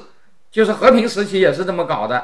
而迪克忒多是罗马人说，我们在打仗的时候临时授权给一个呃一个人，让他独裁六个月，嗯是吧？然后六个月呃之内，他可以想怎么搞就怎么搞，嗯但是六个月以后，他就可以把他就必须把权力交呃交还给元老院，对是吧？对这不是专制，嗯是吧？专不是 autocracy，对这是呃 dictator，对是吧？马克思讲的 dictator 也是这个意思。啊但是到了列宁时代就不是了，对，因为列宁谈到那个呃呃俄国为什么要搞无产阶级专政的时候，嗯他的理由就不是说我们俄国无产阶级没有投票权，嗯，他的理由是说说什么说什么呢？他说俄国是一个农民国家。嗯而农民是大多数，农民是反动的，嗯说我们是不可能得到多数票的。说如果我们能够得到多数票，我们就不需要搞专政了。这是他的原话。嗯是吧？他说，搞专政的理由就是我们就是要用少数统治多数的，嗯那个那个，因为多数人是落后的，少数人是呃先进的，嗯嗯啊，所以他一旦把专政理解为这个，那就没有什么战争，嗯所以列宁讲的那就已经不是无产阶级专政了，嗯嗯嗯实际上就是无产阶级 autocracy，就 是无产阶级专制了。对，哎但是，但是由于他这样讲了以后，这个专政这个名字就给污名化了，就本来是一个民主制度下的紧急状态，嗯，结果现在就搞成是共产党搞的那个，那么就搞的那一套，那么这个事情就搞得很很麻烦。实际上，从现在的情况看，我觉得民主制度也好，什么别的制度也好，的确在一些那个紧急状态、一些例外的时期，它是应该有一种变通的能力的。这个变通的能力，如果用我的话讲，无非就是对群体权界的一种调整。群体学是吧？因为早在三十年以前，我就曾经讲过，呃，民主制度如果能够要能够延续，嗯，它要考虑这种状况。我当时举的一个例子就是泰坦尼克号遇险的那种状况，呃是是，吧？一个人的最基本的一个权利就是逃生嘛，嗯但是他救生艇就是不够。嗯，如果大家抢救生艇，那就会导致大家都死，嗯那怎么办呢？当时就规定，那那那男人就不能上。对，妇啊，女就儿呃童，呃只有妇女儿童能够上，对老人，这个就等于是把本来毫无疑问的个人权利都给让渡呃为了印度这种紧急状态对就让渡。这个民主制度其实调节调节群体权界是一种常见现象，嗯嗯比如说税收的高低就是一个调整。嗯嗯嗯嗯，但是民主制度常态下，移动群体的权界本身它也是作为公共事务要民主来解决的，嗯是吧？讲的简单点，就是你选上个社会党。对，他就把群群界搞得很大。嗯，呃，如果你选上一个呃自由党，他就把群界搞得小一点。这个选举本身也是民主的，是可是，在泰坦尼克号当时的那个情况下，嗯，你如果让大家讨论，很可能就来不及，那怎么办呢？那船长就决定了。嗯但是你现在想一下，为什么大家能够接受船长的决定？嗯，你想一下，那没有选 择不了，啊是不是不是，不是我很重要的就是船长本人也是被牺牲的。对，你想，如果在泰坦尼克号上，船长如果自己给自己留了一艘救生艇，把他的亲朋好友啊或者什么，那那大家还能接受这个东西吗？对，所以这个说明什么呢？这个这说明这个 dictator 这种制度，或者说这种紧急状态下的这种个人权益受命，他一定是在权力很大的情况下，也附加了很大的责任的，对，是吧？船长最后一个离开啊、嗯是也就是说，也就是说，他对你的那但个是这个这个你看，嗯，这个我我们说泰坦尼克号还历史有点久远，嗯，但是这种这种这种文化不仅仅在西方有啊，呃呃，我我记得前几年韩国有一个沉船事件，对对对，然后那个船长是没死，是啊，后来自杀了，他自杀了，他就对觉呀得我做船长太羞耻那了，那么多那么四月多，号嘛，嗯对啊，我那知道么多乘客死了，我还活着，他对呀觉得羞耻自杀，对呀、对呃，这个事情就说明什么呢？这个事情就说明那个、那个、那个、那个，呃，对这那这个个例外情况，呃呃，是有那种权力大，但是责任也很大的那种，所以那种所授以予的，所以所以秦老师啊，嗯，这是您刚才说的，呃，泰坦尼克号的船长这么决定，嗯为什么大家会遵从呢？因为他也是牺牲的。对呀，但是我在想啊，嗯，这在中国，他是船长，他也做这个决定，他也会牺牲，嗯，你认为还他们会听他吗？他不会牺牲呃的。你 不我不不我觉得不不，不，现在我我们有觉个得假 设，假设啊，我觉得啊就像就像你叫看敲锣人，呃敲锣人，对我就是想到敲锣人这不个事情，这个事情我，我我我我我还是倾向于这样，就是呃在一个坏的制度下会把人给搞坏的。但是如果你要解决这个问题，也只能又用一个好的制度，逐渐逐渐把人扭过来，因为你你你不可能，你不可能把把把一个民族的所谓的那个那个那个那个那个集体来来来来把它改变嘛。不，我是吧我我其实这个问题啊，其实我的问题是，但是我现在要解决的是什么问题呢？我现在要解决的问题就是，你现在要给民主制度处理这些事情要有一个答案，否则的话，民主制度就没有说服人的那种、那种、啊那那种可能。那你你说你你给出了这个答案以后，你才能够考虑我们应该如何如何，是吧？这个现在的问题就在于这种强硬手段，它治理这种这种临时性危机。呃，当然，假如你的那个决断是对的话，嗯是吧？那的确是有效。但是对于我们来讲的一嗯个第一第一个要做的就是，我们不能把这个事情理解为嗯在常态下都是，呃，都是正常的。嗯我们要防止这种呃极端状态的下的那种非常措施常态化，呃嗯这个是我们要做的事儿。讲的简单一点，我们现在的问题还是走出地质的问题，嗯是吧？就是摆脱 autocracy 的问题。嗯嗯嗯但是他们的问题就是，民主制度的确在一些情况下是需要考虑一种类似于 dictator 那样的那种那种做法的。嗯，而且呃，我还可以说啊，对于疾病、对于抗疫这种紧急状态和战争这种紧急状态，它还有一些呃嗯，本质上的不同，对对，嗯是吧？第一就是。呃，战争是有一个有意志的敌人那当的然，那当然然后抗疫是没有这样的敌人的。对是吧？第二就是战争是有失败的风险的，对抗议只有代价大小的风险，对你不可能失败的，对是吧？对如果失败人就没有了，对是吧对？第三就是战争是有生命以外的利益的，嗯比如通过我打仗可以得到对什么领土啊、主权啊、嗯对自由啊、独立啊什么等等等等嗯。但是抗议是得不到任何东西的，有些人就死了，有些人没死，他也丢了工作，对或者说给关了呃几个月， 是吧？你对我们企业家来说少了收入，啊，对呀，那对工人来讲也损失也是很大嘛。嗯总而言之，你道当然你有有人可以说他卖口罩赚了钱，但是这是说不出口的对。理论上讲，不应该有人在这个。啊呃，对在这个在这个抗疫中得利，它只有减少损失的问题，对是吧？对。那么由于这三个不同点，就导致同样是紧急状态，它嗯是不一样的，而且事实上在过去也是不一样的，嗯嗯是吧？第一就是对人物理运物理运动的那个权利的限制，抗议要比战争严重的多，嗯它就有可能把你关关嗯那个那这在战争状态下是不 是很少是这么做的，嗯是吧？嗯这个这个是他可以做的比战争紧急状态还要对过分，对嗯是吧？就就就可以把封城啊，什么什么什么，那这很少有。但是言论他是可以不管的，是吧？嗯因为因为战争时期限制言论，这个在其他国家也民主国家也有这种对例子的。但看限制言论无非是两个原因，嗯一个是害怕造成恐慌，嗯一个是害怕被敌人利用。对是吧？但是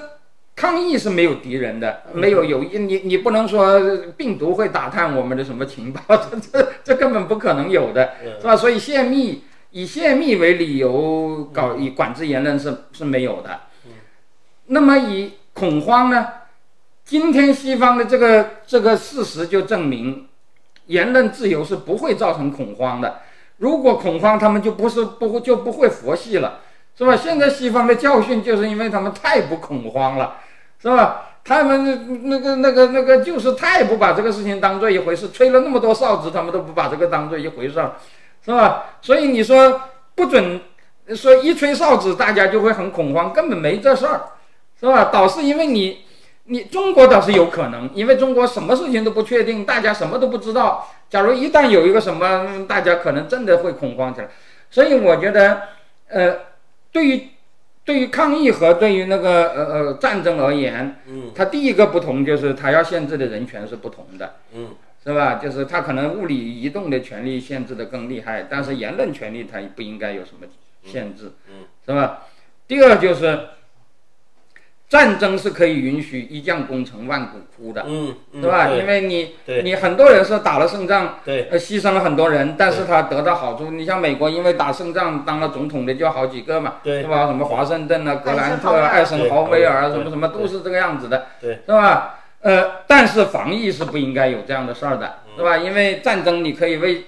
呃，死的人当然就死了，但是没有死的人，他可以得到各种各样的好处，嗯是吧？但是你防疫是大家都付了代价的，嗯是吧？这就像泰坦尼克号的那个船长一样，是吧？你凭什么你让大家都死了，嗯你你让男人都死了，你就可以呃捞一票，是吧？这个这个大家是嗯说不过去的，是吧？所以。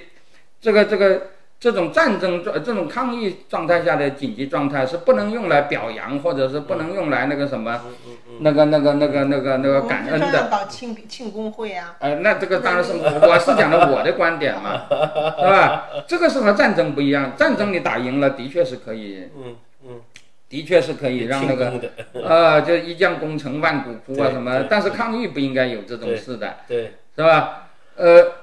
哎，第三是什么？我已经有点忘记了，反正有这么几点，是吧？嗯这个这个这个，我觉得这个是应该，呃，但是你觉嗯得呃我们很明显，现这个这个疫情，反正这个事呃情，我我想我们就是管至不少到我你们的有一个清楚的认识，我们可以用来说服别人，嗯呃，甚至我觉得都可以用来说服西方人，因为我觉得这次的全球化遇到的危机是西方人和我们都站在同一个呃起点，对于对他们来讲也是没有现成的药方的，对，是吧？所以我们不仅面对我们国内的一些朋友可以讨论，呃，对于他们我们也是可以讨论的，嗯是吧？因为他们其实我觉得很多问题也是稀里糊涂的，也是不是不是不是不是太清楚。但是但是为什么会形与从来没有过的会形成，并且原来就是朋友之间也会形成这么大的撕裂？你觉得这个背后的社会原因是什么？这个我觉原来打得，个比方说，你跟我不同意见，我们吵两句，也有可能是吧？回去，这次是彻底撕裂。那就你是像我像我这么温和的人，我拉黑了三个 人。那不过我这个我觉得这个很简单嘛，就是因为它本来这个社会就有向那个文革嗯走的趋势，但是你这一次造成的这种后果，包括西方应对也不利。呃，造成的这个后果就等于是强化了这个东西嘛。那当然，这等于是对于我们来讲比较可怕的一点，就是，嗯、向文革方向走的那种，那种势头就变得更猛嘛，是吧？这个我觉得是是完全是可以，呃这解释起来是很容易，但是你现在的问题不是解释的问题，对对，而是怎么怎么能够遏制这种这种这所以所种状以态？我们现在有时候吃饭的时候，朋友们说：“哎呀，你看我们经历过疫情，讨论过中医西医，谈论过芳芳，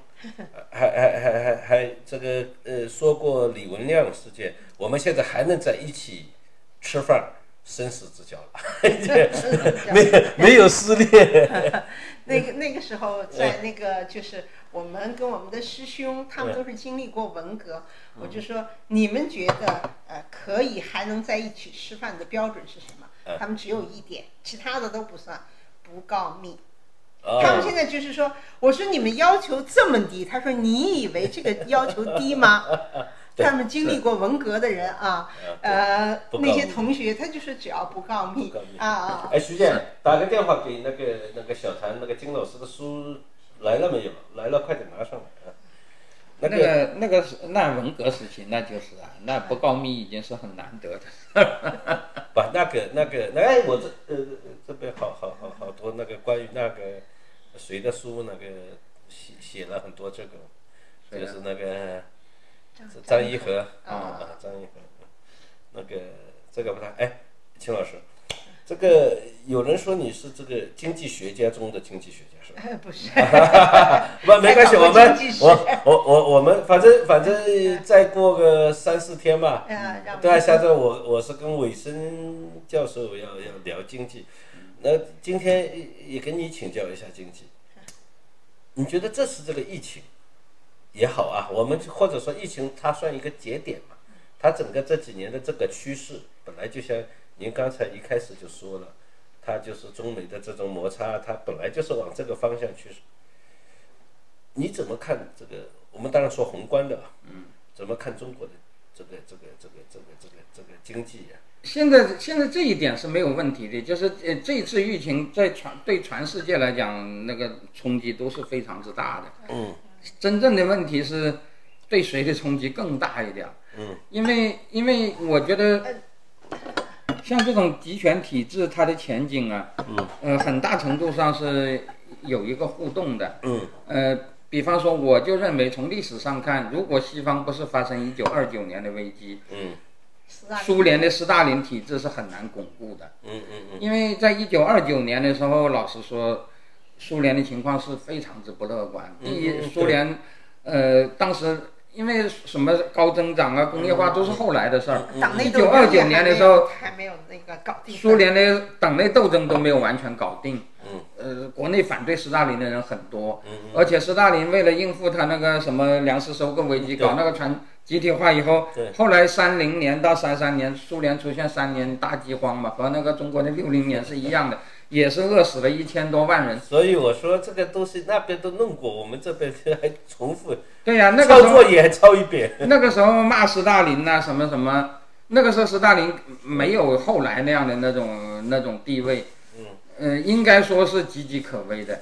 但是由于西方出现一九二九年的那个危机，等于就是救了斯大林的命。这不仅是使得西方好像是变得就不不是一个样板了，嗯那就好像是西方搞得也很糟糕，是吧？嗯而且更重要的是，西方当时因为产能过剩，出现了大量的产能向苏联转移的那个嗯趋势。你知道，苏苏联的三个五年计划建成的那些那些厂，嗯当然它和中国的改革开放不一样，它没有引进市场机制，也没有搞民营企业，嗯但是它的国营企业的技术水平是非常高嗯的。很重要的一个原因就是，基本上是结过了西方的嗯由于由于大饥大萧条导致的那个产能的过剩，嗯你像后来对中国都有影响的马纲宪法，就是那个马格尼托哎赫尔对斯对克，对对，嗯那个马纲，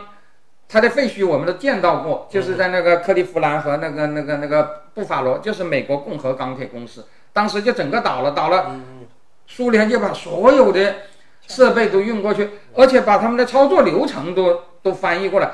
后来的那个这个这个马格尼托戈尔斯克的那个管理规程全是抄的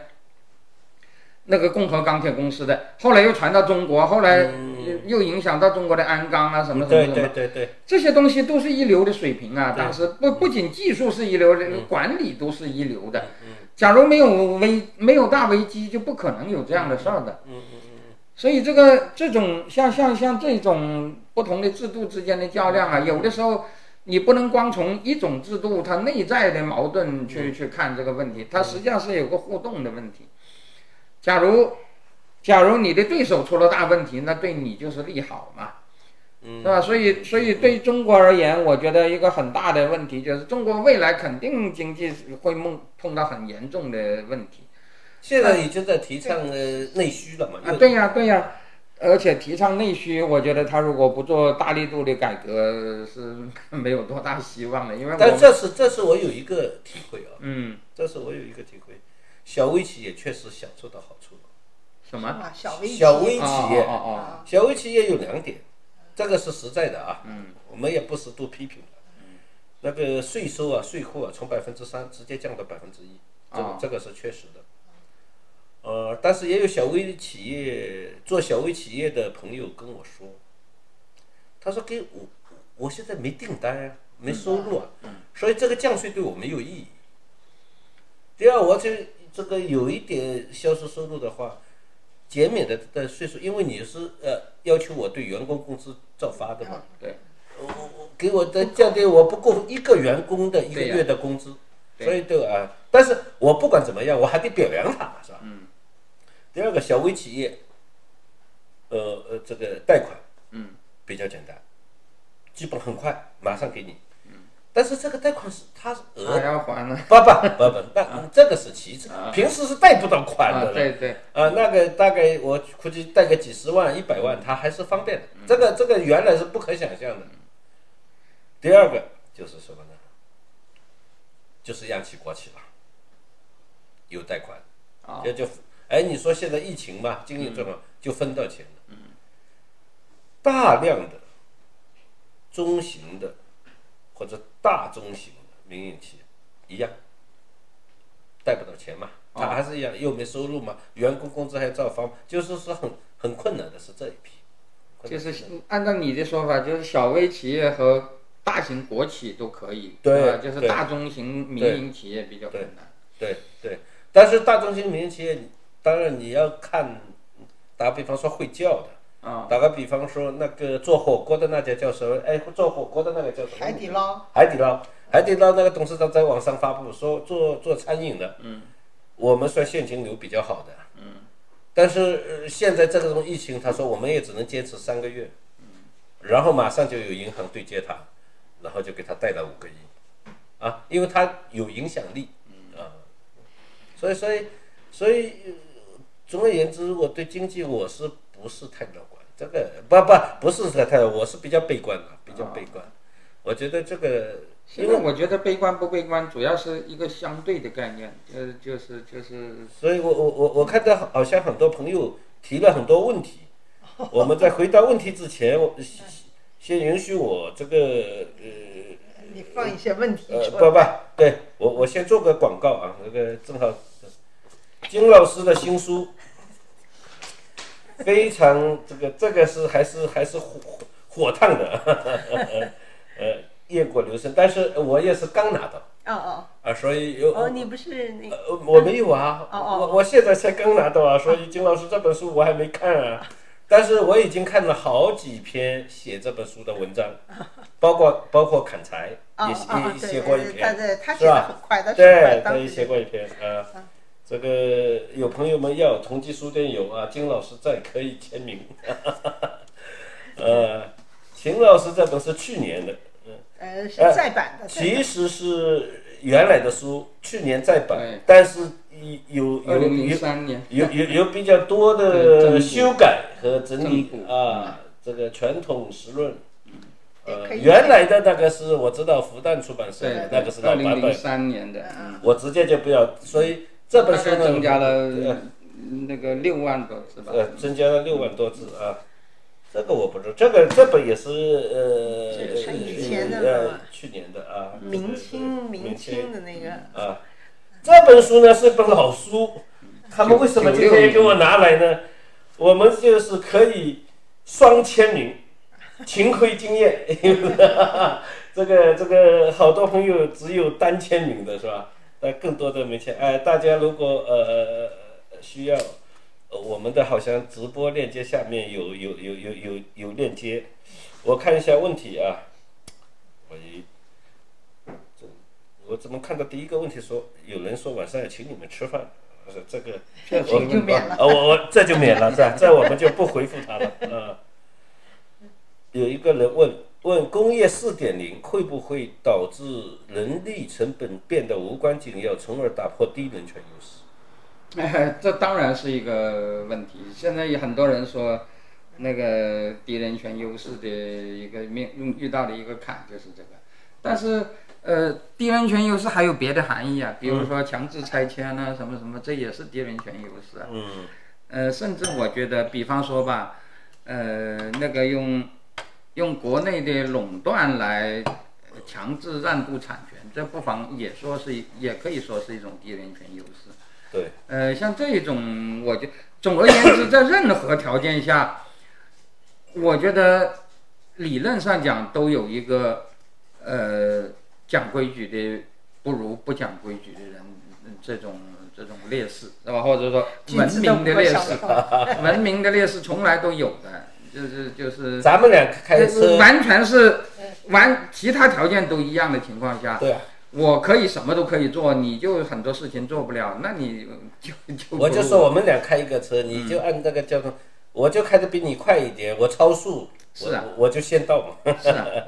他实际上啊，说穿了，我觉得，呃，这个，呃，文明战胜野蛮从来就不是一个规律。那么最近两百年，文明呃，好像处处都比原野蛮有优势。它的一个前提还是因为技术优势始终都是在更文明的一方那里，啊，就是文明有科呃技就是自创新的这个自由自由制度一个不可动摇的优势，就是它有更大的创新能力。哎，对这个，呃，不是说自由的人就一定比奴隶要更勤快，这个说法我觉得是不能成立的，是吧？因为首先那个呃，那个现在很多研究什么那个 Focus 啊，什么什嗯么，他们说美国的奴隶如 何勤快，什么呃呃，而且你你从那个。实际上，从韦韦伯的那些说法中，对你也可以看得出来，对就是他他所谓的新教伦理是什么意思呢？对对对，他这个新教伦理实际上还是说的是人自由人的，因为如果是奴隶就不存在这个问题。他认为自由人不是都很勤劳的，他认为很多自由人追求的不是呃利润的最呃呃最呃收入的最大化，而是闲暇的最大化。也就是说，如果我有了自由了，那我就我的选择是在能够挣到一定钱的条件下，我休息越多越好，而不是说而不是说而不是说那个那个我我我我要挣得越多越好，是吧？他认为只有新教徒才。呃，才有，因为我挣得多，不是为了我要消费，而是为了要荣耀上帝，是吧？对对，这个说法成成立不成立，我们姑且不讲。嗯，但是至少他讲到的一点，就是按照他讲的所谓的非新教徒的那种伦理，那你是自由人，反而你会更 懒。实际上就是这个意思嘛。对，因为他有他有追求闲暇最大化的那种对那种那种取向，对是吧？呃，其实在我看来，呃呃呃，韦伯的这个说法是不能成立的。啊这个因为新教国家现在也在越来越懒了。啊，我哎是吧呀，我前两天让人家就盯着这个问题跟我想给我洗 脑，呃，这个这个，反正不管韦伯讲的呃对不对，都我我讲的这个都是成立的。嗯，也就是说，你不可能说自由经济的呃优势在于自由人比奴隶更勤快，这一点你是说不过去的对，是吧？但啊他但是有创造力，创但是他有创造力，他有创造力，奴隶是没有的嗯。问题就在于在目前的全球化格局中，那个自由经济的创造是非自由经济很容易就可以学来的，呃，而且这个学你抄嘛，你抄而且这个学的速度还越来越快。但是你非自由经济的低人权优势，他们是学不到的，他们也没法学的。好多问题，所以，所以这就造成了一个，呃，这就造成了一个不太确定的一个因一个一个一个一个因素。好多问题，那 个每一个问题都可以让秦老师讲一天，啊所以我们这个那我就干脆退到那边我去不不，让我秦就老打师断问他你啊。 让但秦是有一个问题，我一句话我就先回答。有人在问说，嗯这个呃，你们卖的书，这个签名本卖什么价钱？原价所有都原价啊， 一分钱不加的。这个问题我们刚才秦老师，这个问题刚才我们其实聊到过。请问秦老师，这次疫情的冲击以及全球化带来的问题影响，会否出现一个转折点？全球化终结， 就终结还是不终结？终结是我觉得是不可能的，但是全球化有可能带来，比如说我们不太希望看到的一种结局，是吧？就是所谓的劣币驱逐良币，这是有可能的。所以我觉得现在的这个所谓的挑战就在这里，你要试图固定不变，这个世界大概，嗯我觉得这个几几率是比，呃，这个现在这个世界有变坏和变好两种可能。但是完全不变的可能要小于这两种。我现在听下来，其实啊，我我的朋友们当中啊，这这些学者，我最近的交流，其实有三种意见，对于这个全球化，嗯，一种意见认为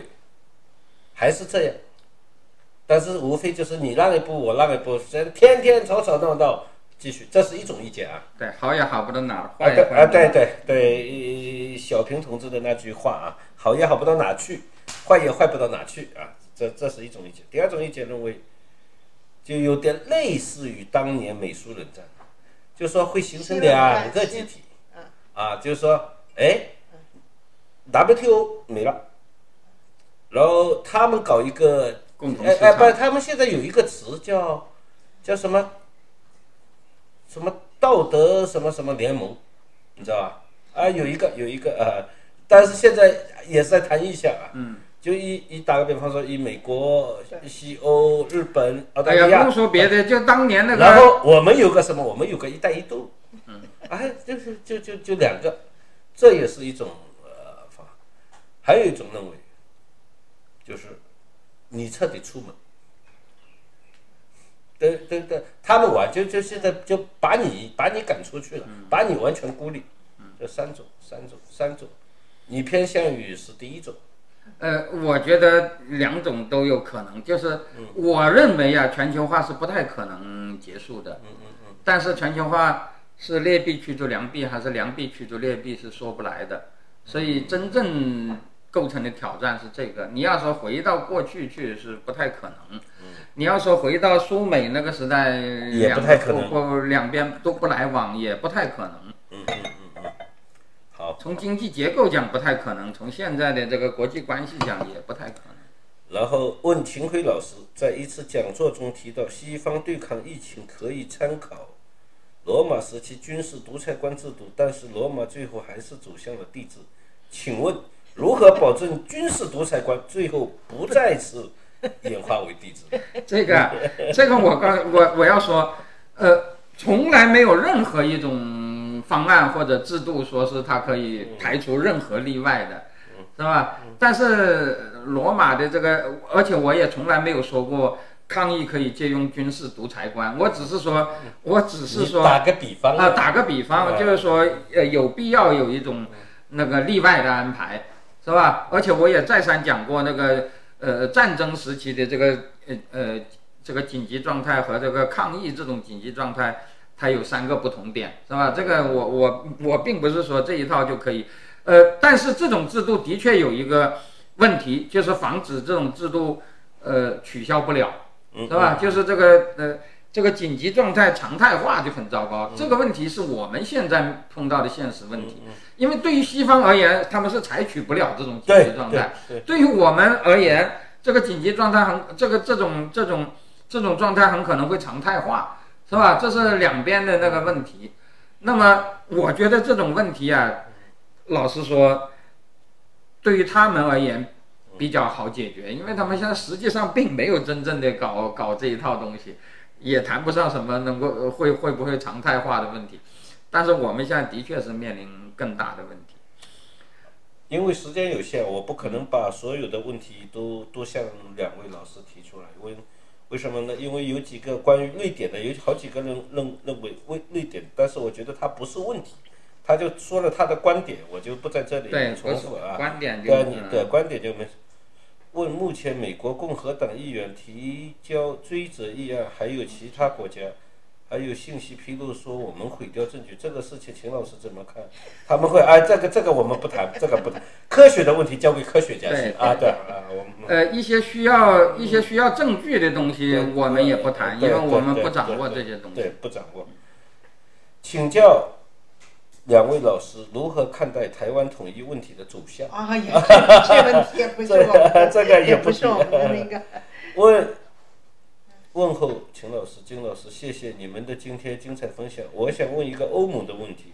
目前欧盟统一的货币政策下，却没有统一的财政政策，这样必然导致巨大的债务陷阱，责任和权利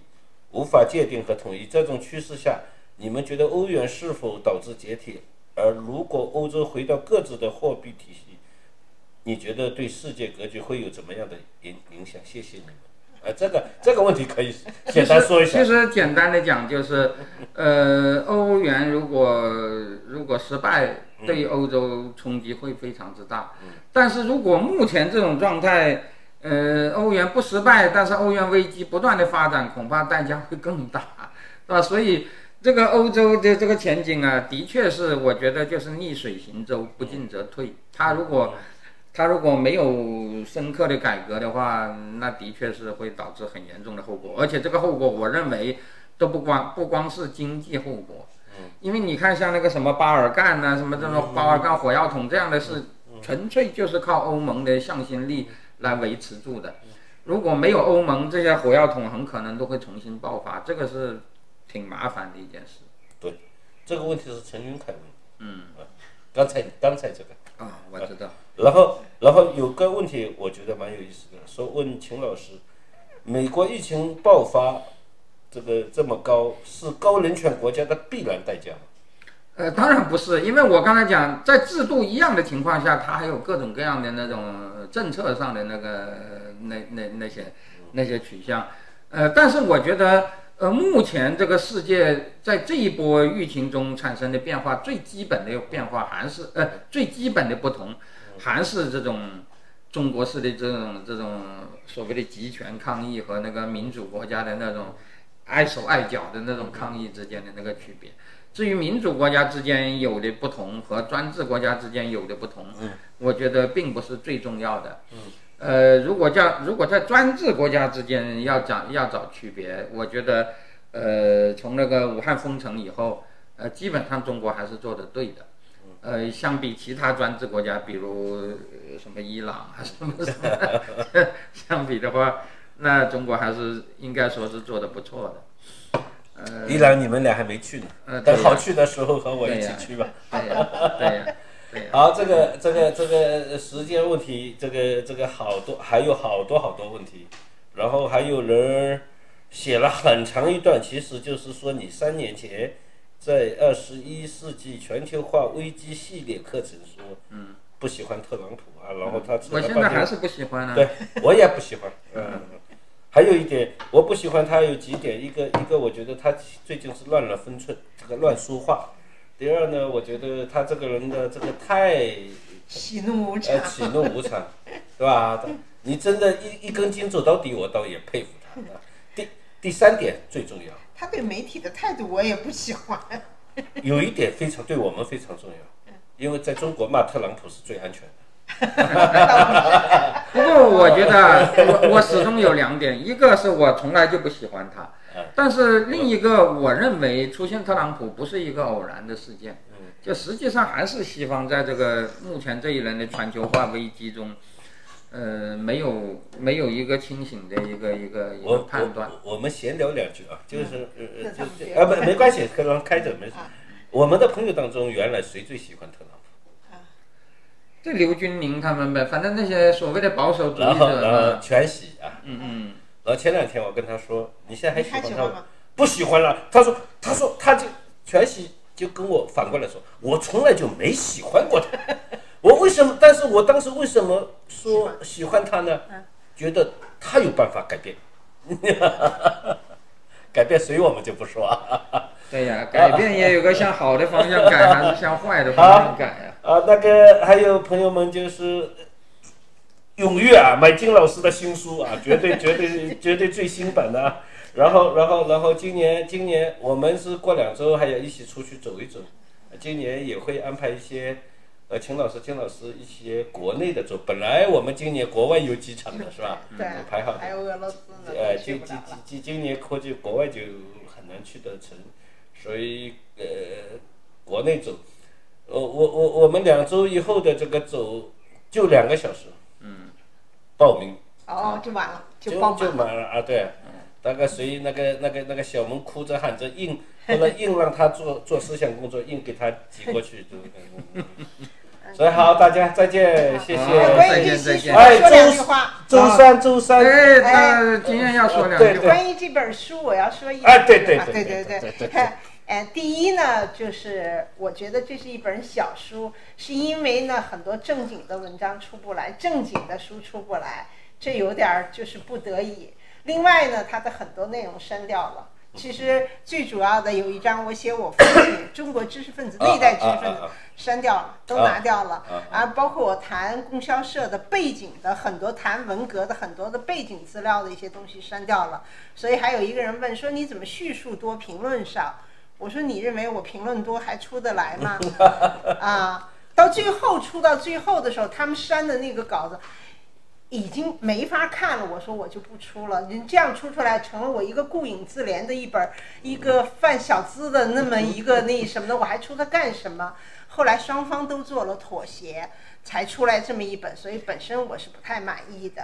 啊、但是现在在这种状况下的话呢，出书实在不易，尤其我们苏东根本就出不来。呃，但是评价很高啊！啊我看没了有你这本书，我看了好几个人写啊没有看，我我说你们这都比我佛个系到看此为止了，你别别别强调这个，你强调这个这个这个没有啊？你是吧们可以删掉。 不不不不不，这个这个，我说这个这个，但是我我我虽然还没看，其实我也是刚这一刻才拿到这本书，呃呃呃呃，但是我我有几个朋友看过的，都写了评论文章，对这本书的书评，我看了就就就，然后里面还有金老师很精美的插图，哎呀，没有个这这在专家面前不敢那什么。好，欢迎大家周三收看我和伟生教授的，啊、其实呃，我引发那个就是一季度中国、呃、国家统计局的那个经济数据出来之后，嗯，我总归觉得那个那个表述是一个很有特别有趣的事情，然后再看看这个美国的那个那个这个大跌，然后这个石油，这个这个人历史上没出现过的。没出现过对负的那个什它么不是它这个也是规则的变 化，以前那个规则是不允许有负啊所以的，，所以我说这个东西，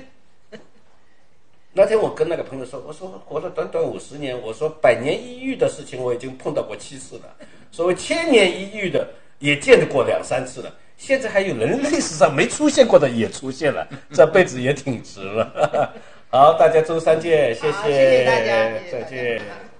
啊。好了吗？